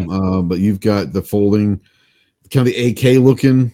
Yeah, the AK looking side folder. I also prefer. I don't think a lot of companies are doing reciprocating charging handles anymore, but I prefer the non-reciprocating charging handle on my home defense PCC. Sure. It's out there in the ether. Absolutely. I mean, like I said, this is how you would set it up. You know. What's up, Mario? Kyle, setting up a PCC. Let's say you've got the AM9 or whatever. Setting up a PCC. What length are you liking to run? Possibly optics, lights, any of that good stuff. What are you rocking? I'm going 8-inch barrel, and I'm probably still rocking iron sights. Okay, absolutely. Would you go laser or anything on there? I mean, I love a laser, but I don't know. The more and more I think about it, like I almost kind of want to retract saying I'd have one on my handgun because I feel like that's kind of a dead giveaway from where you're coming from. And by the time you make contact, I don't know. I'd prefer just have my sights and not really have my position given away. No, I understand that. I say that there is, we're talking non-IR lasers, folks. Yeah. Also, IR, completely different ball game. Yeah, I don't have NVGs or anything. So right. That said, the regular LED, if you want to call it, the regular laser, it's not IR. The gun that I gave my daughter a couple Christmases ago for her carry has an attached laser to it. And, you know, in certain situations, we talked earlier about a light being a weapon within itself. A laser could be a deterrent in and itself. If you're walking, if you're an intruder and you're walking through someone's house, the next thing you know, you see a red or green dot on your chest. You've seen movies. You know what that means. There's a chance that maybe they just leave. So I think that, you know, if you're going to have a light or a laser on there, it doesn't necessarily mean you have to use it, you know. So you could have that laser attached or you could have that light attached. I've got a light on this one. I'm going to have a light on all of mine that are home defense stuff. It doesn't mean I'm going to use them all the time. But, yeah, I would never say to, you know, don't detract. Say, hey, I don't think you can always have it on there. You don't have to use it. Let's see here. Mark Jackson says, Kyle, some of those lasers, yes, are so strong it's a giveaway. They're on the flip side enough to see like the laser light combo and MMP. Sykes has never done a PCC, but I'd go the 45 ACP, 10.5-inch barrel iron sights with a white light. There you go. Chris, PCC setup for home defense. Yeah, if I was going to do one, I'm going to go... I don't really want to go with a 5-inch barrel just because my arms are so long. I want a little bit. I have like T-Rex arms, so I'm all about that. Those short barrels. Probably do what Kyle said. I go probably 8-inch on the barrel. Mm-hmm. Definitely have a light on it and a dot, folding stock. What caliber? 9? Yeah. Okay. There's some 147 grainers in it for the house. Yep. Yeah. And I was going to say the next question is going to be is through the room here. Ammo. Let's say, are you guys using home defense ammo or are you using regular ball ammo? Or I mean, you don't have to answer that. Some people don't want to give their information away, but I mean, are you going to run defensive ammo? For sure, for me, yeah. Yeah, that's 100% for me, too. Yeah. I will actually give the defensive ammo. I like running the SIG 124 grade. The V-Crown, run it with, and then practice, if I'm sighting in with the practice ammo. It's a great combination. So I'll say this, up until a couple years ago, I never tried to SIG. I'm not a big SIG guy. I don't dislike SIG. I'm just not a big SIG guy, right? And for the longest time, I've used Hornady Critical Defense as whether it's ARs, handguns. That's the defensive ammo that I've always carried. A couple of years ago, maybe 3 years ago, hell, it might have been 5 years ago. I don't remember. Several years ago, right? Got my local gun shop. Said, hey, just got some of this new SIG V-Crown carry ammo. Here, take a couple boxes. Let me know what you think. And I was like, sure, you know, thanks. Went to the range and love it. And oh, by the way, the V-Crown, like self-defense ammo, is roughly the same price as other ammo. It's much less than the Hornadys or the Underwoods or any of these self-defense, home defense ammos. I'll tell you this, that V-Crown, SIG V-Crown defense ammo might be the best value for a defensive ammo out there for sure. It's still great stuff, but it is much cheaper than the other stuff. So Federal put some good, go ahead. Oh, and the expansion on that stuff is crazy. Awesome. Yeah, yeah. Especially for the 9. The only one that really didn't impress me was the test that I watched on the 380.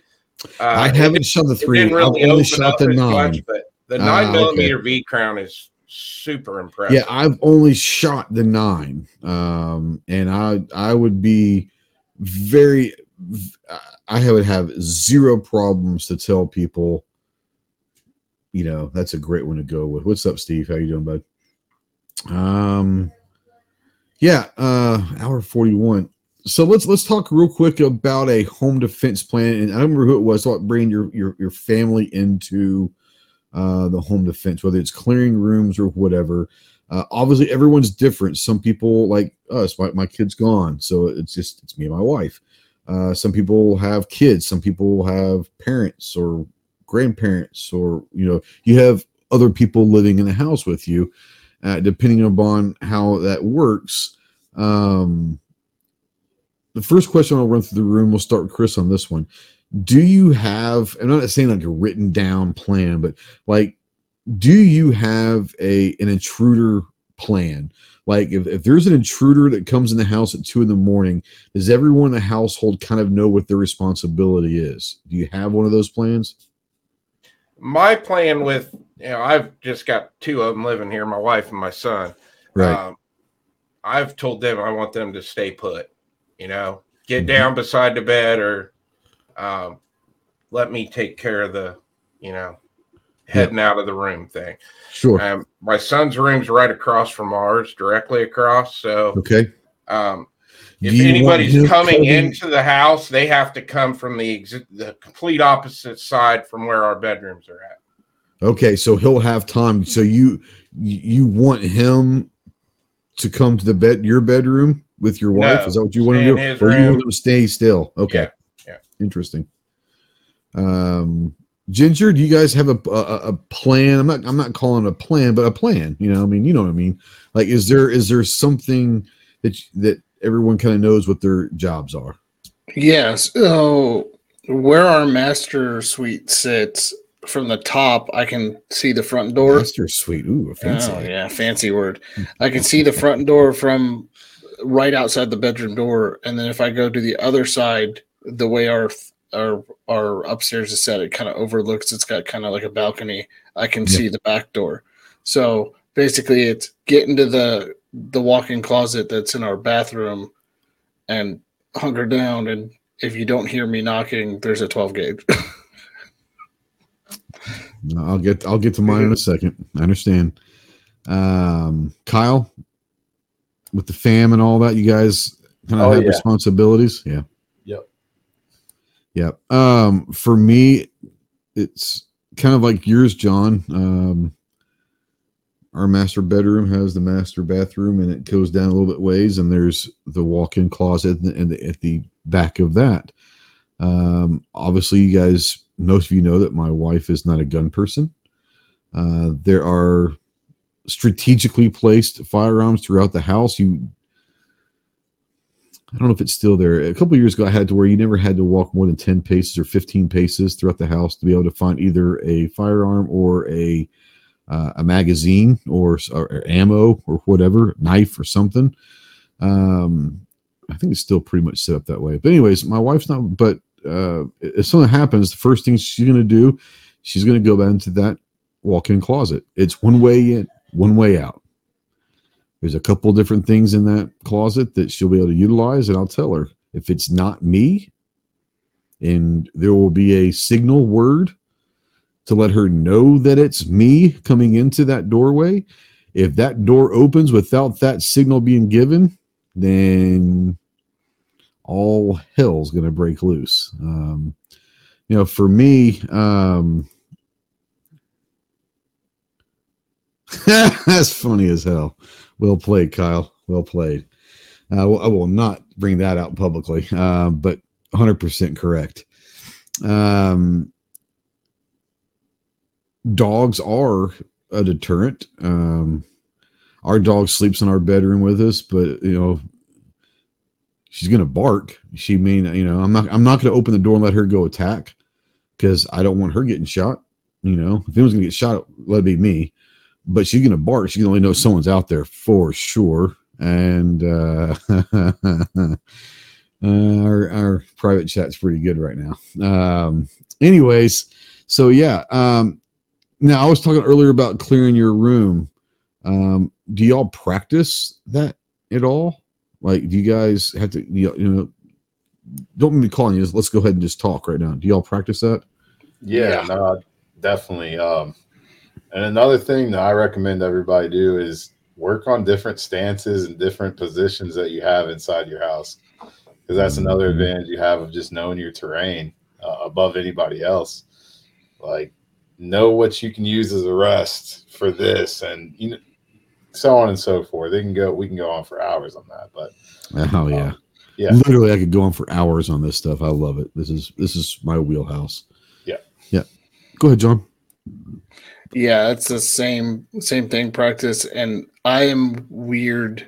I actually cannot aim down a rifle with my left eye at all. So I have to, that's why handgun's preferred for that kind of stuff. So I have to practice. I can switch hands and aim with my left eye with handgun, but rifle cannot do that at all. So practicing angles with that is important. Let me ask you guys this. No one brought it up. And not many people think about this, but an important part, an important accessory that goes unforgotten a lot of time is a sling. Where do y'all stand on slings for your home defense rifles or PCCs? I use, again, this kind of a minimalist approach, but that's not why I use it. I use a parade sling. Actually, one that was issued to me. The old GI, sling, baby. Yeah, and the reason being is, man, that thing's just so versatile. Even though it's so simple in design, it could be a tourniquet, it could be a belt, it could be a wallet, whatever you need it to be. Yeah. I like to just get locked in there and tighten it down and ready to go. Absolutely, Chris, John, where do you come down on slings for home defense? I'm still up in the air on that because, like I said, I'm still using my handgun for my self-defense gun or home defense gun right now. But that's gonna be a whole other thing I'm gonna have to train with. So, I'm with Chris. I would like to use a sling, but right now I haven't trained with it. So when seconds count, I'd rather just grab and go than have to worry about that getting in the way. That's fair. I'm a sling guy. I love a sling, but I've been working with slings for a long, long, long time. So, the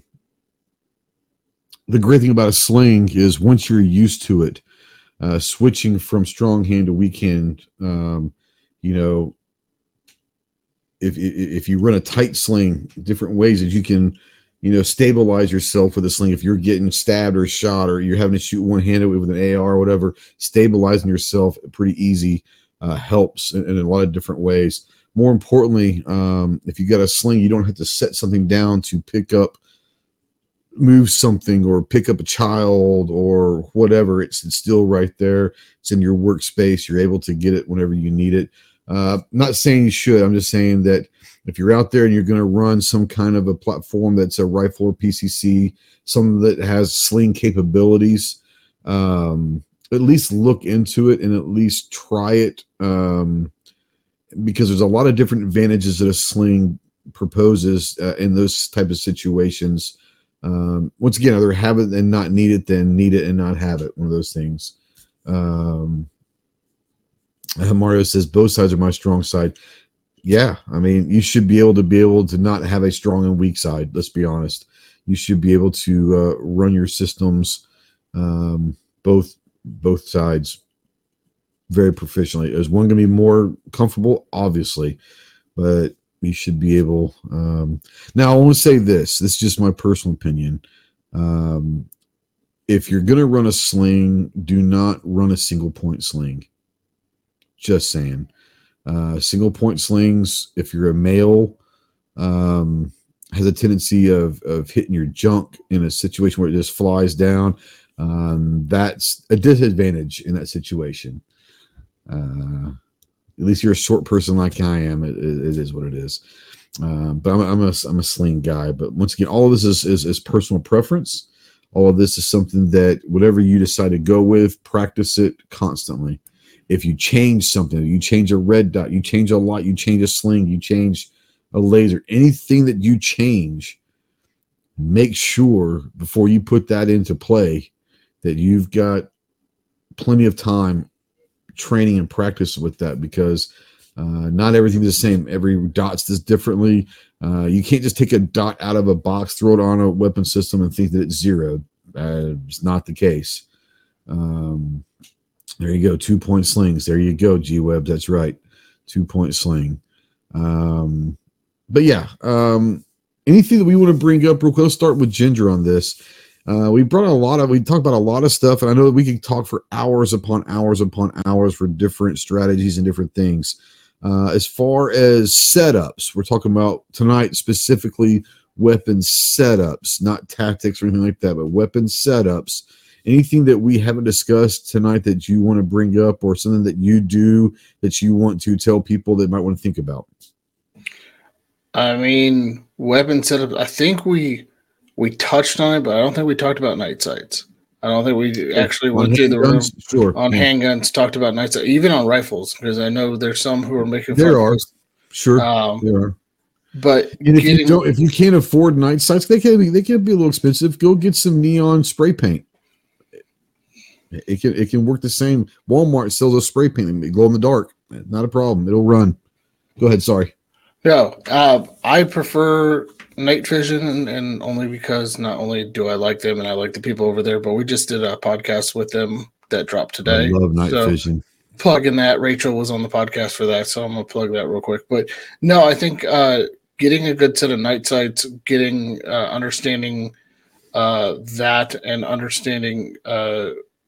The big thing that we haven't talked about is just your caliber and knowing what your target is and beyond. So just understanding the ballistics of everything. If you do happen to miss, that's more of a tactic thing. But we didn't touch on shotguns either. But who cares? It's Clover's not here. Well, it's already 2 hours. We could, but we're talking. We can talk about shotguns and all that next time for sure. I have no problem with shotguns. I don't personally run a shotgun in the house. But I think, honestly, if I had to be honest, it might be the best option. Like a 20 gauge or something like that. It could be that one of the best options out there. We'll see. I don't know. Real quick, let's run through the room. Where do you guys fall on shotguns for home defense? Kyle? Pump shotgun all day. Yeah. I no see problem. No issue.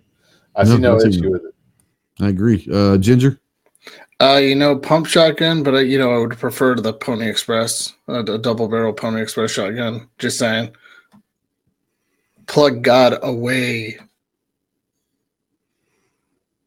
There you go, Christopher. Shotguns. I don't have a problem with it. I don't think it's for me. But it's not for me either. But I don't have a problem. Yeah, I mean it's definitely going to work. Yeah.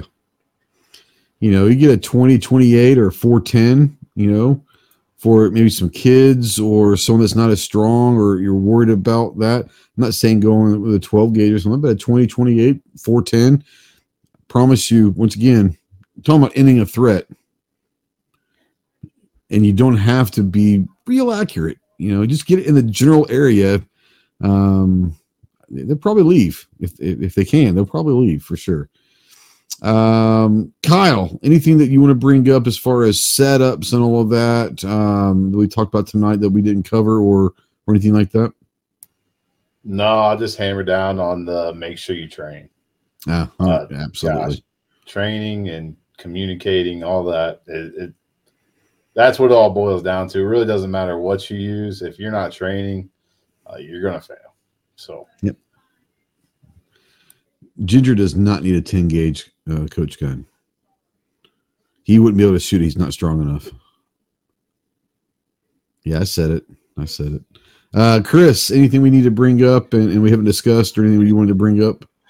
John stole mine when the shotgun. No, what's beyond your target thing. Oh, yeah. That's a real thing. My bad, Chris. That's a real thing. Those Ohio kids, I guess, are thinking alike, which is scary.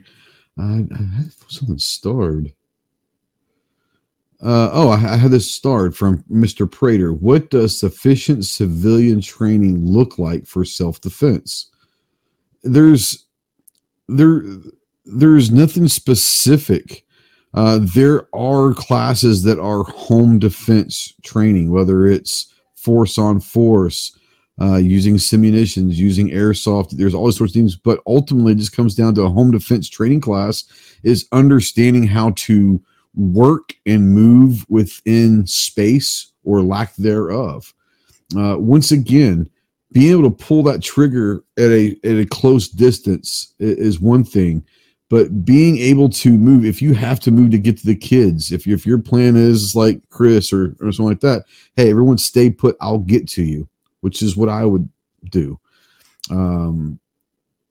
You have to be able to move within space and knowing how to move while keeping cover or at least concealment, right? Not giving away positions. Communicating either verbally or non-verbal communication with whoever you're trying to communicate with. All of these things are encompassed in some of these really great CQB or home defense training classes. So I mean, there's all sorts of different kind of civilian training out there. If you can find a CQB class, I would say find a CQB class.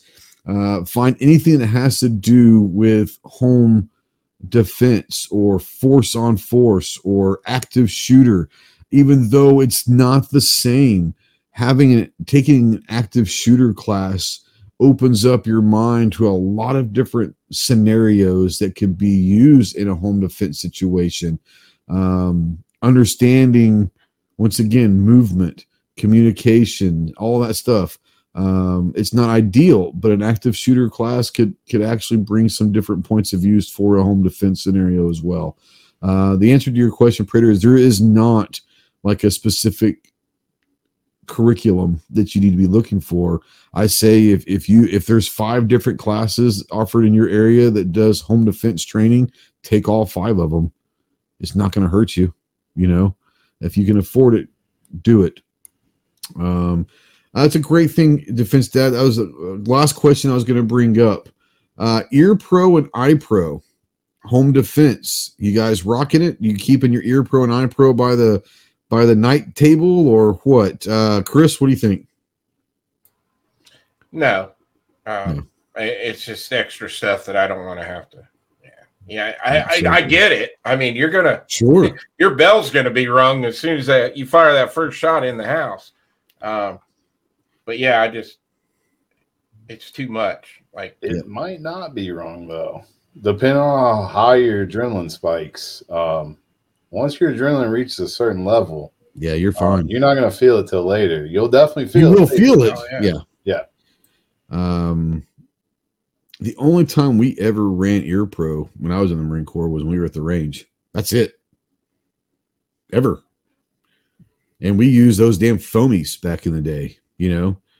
They weren't going to do anything. So we used the 3Ms. I bet you did. Yeah, you guys. Yeah, we also were issued Trichicons in boot camp too. So you know. Did you know, Kyle, you could sue the government over 3M here? Yes, you can. And you were at, Lejeune too, weren't you? I was chugging that water, baby. But that lawsuit's way before my time. Yeah, I think it was like 80s and maybe into the 90s, but I don't think it went into the 2000s, did it? Yeah. I was at Lejeune for 3 weeks a short school there. But I don't remember. I mean, obviously we drank water, but that was in what, 94? So I don't know. I didn't drink enough of it to be part of that class action, but you know, I'll get my $13 if I wanted to, you know, I'm sure that's what everyone gets, like $13 or something, you know. Yeah, it is what it is. It's pronounced Lejeune. Oh, I'm a Hollywood Marine. We actually weren't on, well, we were on 2 weeks at Lejeune and then 1 week Jacksonville. Does that sound right? Jacksonville? Somewhere in Jacksonville. I don't know what the camp was called, but it wasn't Lejeune, but it was in Jacksonville. Probably Cherry Point or New River. It might have been Cherry Point. We were there for like a week for a part of the schooling. Might have been Cherry Point, but yeah. Kyle, I'm going to give you a couple minutes. Talk about Anderson Manufacturing, where people can find you guys on social media and all that stuff. Go for it. Guys, AndersonManufacturing.com. Find us on all social media platforms at Anderson Manufacturing -X. On X, we are at Anderson Rifles. And I kind of wanted to circle back real quick and add something on to the civilian training on CQB. Yeah, absolutely. And this is what's worked for me. I don't know if it's necessarily going to work for everybody. Find people in your community that are like-minded, concerned for your family, and the firearms. And what we do around here is we call it a fellowship. And one Saturday a month, we meet up and we train as a team and fellowship, whether it's using white tape to set up a CQB status and just kind of go through and show how we'd work it. We do all kinds of different stuff, all kinds of different training. One, it keeps yourself accountable because you don't want to show up and be the guy who absolutely sucks at everything you do. And two, you learn from each other. Man, there's not a fellowship I go to any month where I don't learn something new. Yep. So find like-minded friends and try to arrange some type of monthly, weekly meeting and just go from there. One other thing, and this is something that doesn't get spoken about a lot. I'm not going to lie. I am arrogant. I have an ego. I think most people that know me know that. And I'm not saying that's a bad thing, but I am an arrogant person about certain things. I have an ego. I will say this. If you go to a training class, I don't care how many thousands of hours. There are certain things I have thousands of hours in my life. I don't care how many hundreds or thousands of hours you have into something. I don't care how good you think you are. When you go to a training class, drop that ego, by the way. You brought up saying being the worst person at CQB or whatever. Being that worst is not as bad as being the arrogant best, because a person who's arrogant in that situation is probably going to get you hurt quicker than the person that doesn't know anything. So I don't care how good you are or how good you think you are. When it comes to CQB, I'm very good. But if I go to a CQB class, I'm going in there like, teach me from the beginning.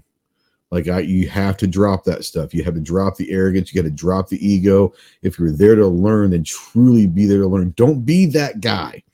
Anytime you ever go to a training class, there's always that guy. Don't be that guy. Don't be that guy that thinks he's better than everybody else and thinks that you should be teaching the class. Don't be that guy. That said, great point about getting together with groups of people. I love that. Having that network, whether you have a home intruder or there is, for some ungodly reason, there is a Red Dawn scenario, having that built-in network, everyone kind of knows what their responsibilities are, you know. And here's the thing, there are people that may, like my wife, may not be someone who's into guns, but in that scenario, she's going to have a purpose. It might be, hey, she's going to go and start a fire, or she's going to get the shelter ready, or she's going to get this, she's going to get supplies gathered up. Everyone can have a spot in that network, or a position, or a duty in that network. And it doesn't have to necessarily be firearms related. So if they're willing to be part of that network, bring them in, because they can do something for you. You're going to need people to set up a triage. You know, you're going to have some casualties. They need to be able to stop that bleed, do some first aid. You got to have people that are willing and able to do that as well. So great point, by the way, Kyle. I love that. Chris, bring you in real quick. What you got coming down the road? Podcasts, videos, reviews, all that stuff. And where can people find you? You can find me at Chris from the 740 on here, YouTube, Instagram, X. Going to drop the Advocate review Thursday. Got my chat at 8 Eastern Thursday. Jason's coming on, the Rogue Banshee. Nice. And then in March, I'm going to be on his podcast. So we're kind of doing a swap here. So always enjoy talking to him. So should be a pretty fun show Thursday night. Yeah, Jason's a good guy. Man, we traveled together. We've done good friend, good dear friend of mine. It was so weird is I saw him 2 or 3 times at SHOT just in passing. Apparently I forgot like the first 2 times I saw him, because he told me, like, I saw him on on Wednesday or something. I was like, hey man, it's good to see you. He goes, we've talked twice this week. Once at range day and once I was like, oh bro, I'm sorry. Like, it was nothing against you. He's like, no. It was so funny. It's like, we've seen each other twice already. Oh, okay. Jason's a great guy. Great guy. Rogue Banshee, go check him out as well. Ginger, what's going on at Fully Loaded Reviews, and obviously some 2A talk before we get out of here as well? Yeah, so Fully Loaded Reviews, we've got a number of reviews that we've got coming up, including the Anderson Kyger, the Anderson Dissipator, the Ross Martin, the A-Rex Delta, which I'm really excited to compare the Ross Martin to that. Is this the Delta 2, or which one is it? Delta 2M. So, yeah, gotcha. So I've got both that coming up in the Strybog. I also have, I believe we're supposed to have a video up this week, but right now I'm just posting shorts until I can get some editing done. So that should be up here shortly. That's what's going on. Fully Loaded Review. You can find us on Instagram at fully_loaded_reviews. Gweb's just put it in the chat there, or you can go to the YouTube channel and follow there. We appreciate all the follows. And then GOA side, we just launched our episode of Say the Second podcast with Rachel from Night Vision. Great episode. She talks about the Bruen case in the second half of the episode. Yeah. If you're really into night sights, listen to the first half of the episode. If you're really into understanding Bruen, listen to the second half of the episode. It's a great combination of the two. In our generation, right, in the last, let's say, 25 years, whatever, 2 have been truly groundbreaking. Heller, obviously, incredibly important. Bruen, for so many different reasons, why Bruen's important. But do y'all remember, to me, it was the greatest opinion ever written for a Second Amendment advocate that Justice Thomas wrote his opinion for the Bruen. Maybe the greatest opinion letter ever written, by the way. Clarence Thomas is my favorite justice of all time. I think he's a brilliant man. But his opinion was spot on. But the Bruen and Heller, man, I tell you what, I know there's a lot of them, but those are the 2 I think that will go down, where I think that it's going to happen in the next 5 to 10 years with two-way, pro two-way, Supreme Court rulings and all that. The Heller and Bruen are by far, I think, the most critical to have had happen so far. Bruen was open the floodgates almost, you know. Bruen was huge. Bruen was huge. Heller was big because it was the first time that anyone decided, actually thought about saying that, you know, oh, well, yes, self-defense is a part of the Second Amendment. Like, it's funny that no one ever thought about, like, actually saying that out loud in a court, that, yes, self-defense is covered by the Second Amendment. Like, how does that not happen for 250 plus years, you know? But Heller was big time. Anyways, yeah. Yeah, go check that out. Go check out gunowners.org. Yes. Also, yeah. Stay tuned for next week's episode of Stay the Second with Ken Ross, because it's a powerful one. He said some really strong stuff. So if anybody doesn't know Ken Ross, he worked for Primary Arms, Primary Optics, great guy, but he said some really powerful stuff. So check that episode out. We're editing it right now. Absolutely. Can't wait for that one. Armsman says, excellent dialogue, great advice, and very informative. Had a great night. You too, buddy. Thanks for stopping in. Anything else, guys? Anything else we need to talk about before we get out of here? All right. Guys, get to the range. Be more proficient with your firearms. More importantly, stay in tune with your local, state, and federal two-way legislations and your elected representatives. If they're not doing the job they need to, remember, 2024 is an election year. And we can take care of that. We can take care of that. It's time to get them out and get the right people in. More importantly, just enjoy your freedoms of being an American, one of which is to keep and bear arms. We'll see you next week. Thanks for watching. Thanks for the dialogue in the live chat. If you're watching this in replay or listening in podcast form, we invite you to come on Tuesdays at 7 Central to the live chat and be part of this discussion here as well. We'll see you soon. Go check out Anderson Manufacturing. Go check out Fully Loaded Reviews. Go check out Gun Owners of America. And go check out Chris from the 740. We'll see you next week. Semper Fi. Well, guys, thank you so much for listening to this podcast. We really do hope you enjoyed it. Thanks for supporting my channel, Ghost Tactical. And thank you for supporting our sponsors as well. Make sure you leave us a comment. Tell us what topic ideas you have, how good we're doing, how bad we're doing. More importantly, give us a good rating wherever you listen to this podcast. Make sure you check out all of our projects over on our website, ghosttactical.us. And thanks again for listening. Semper Fi.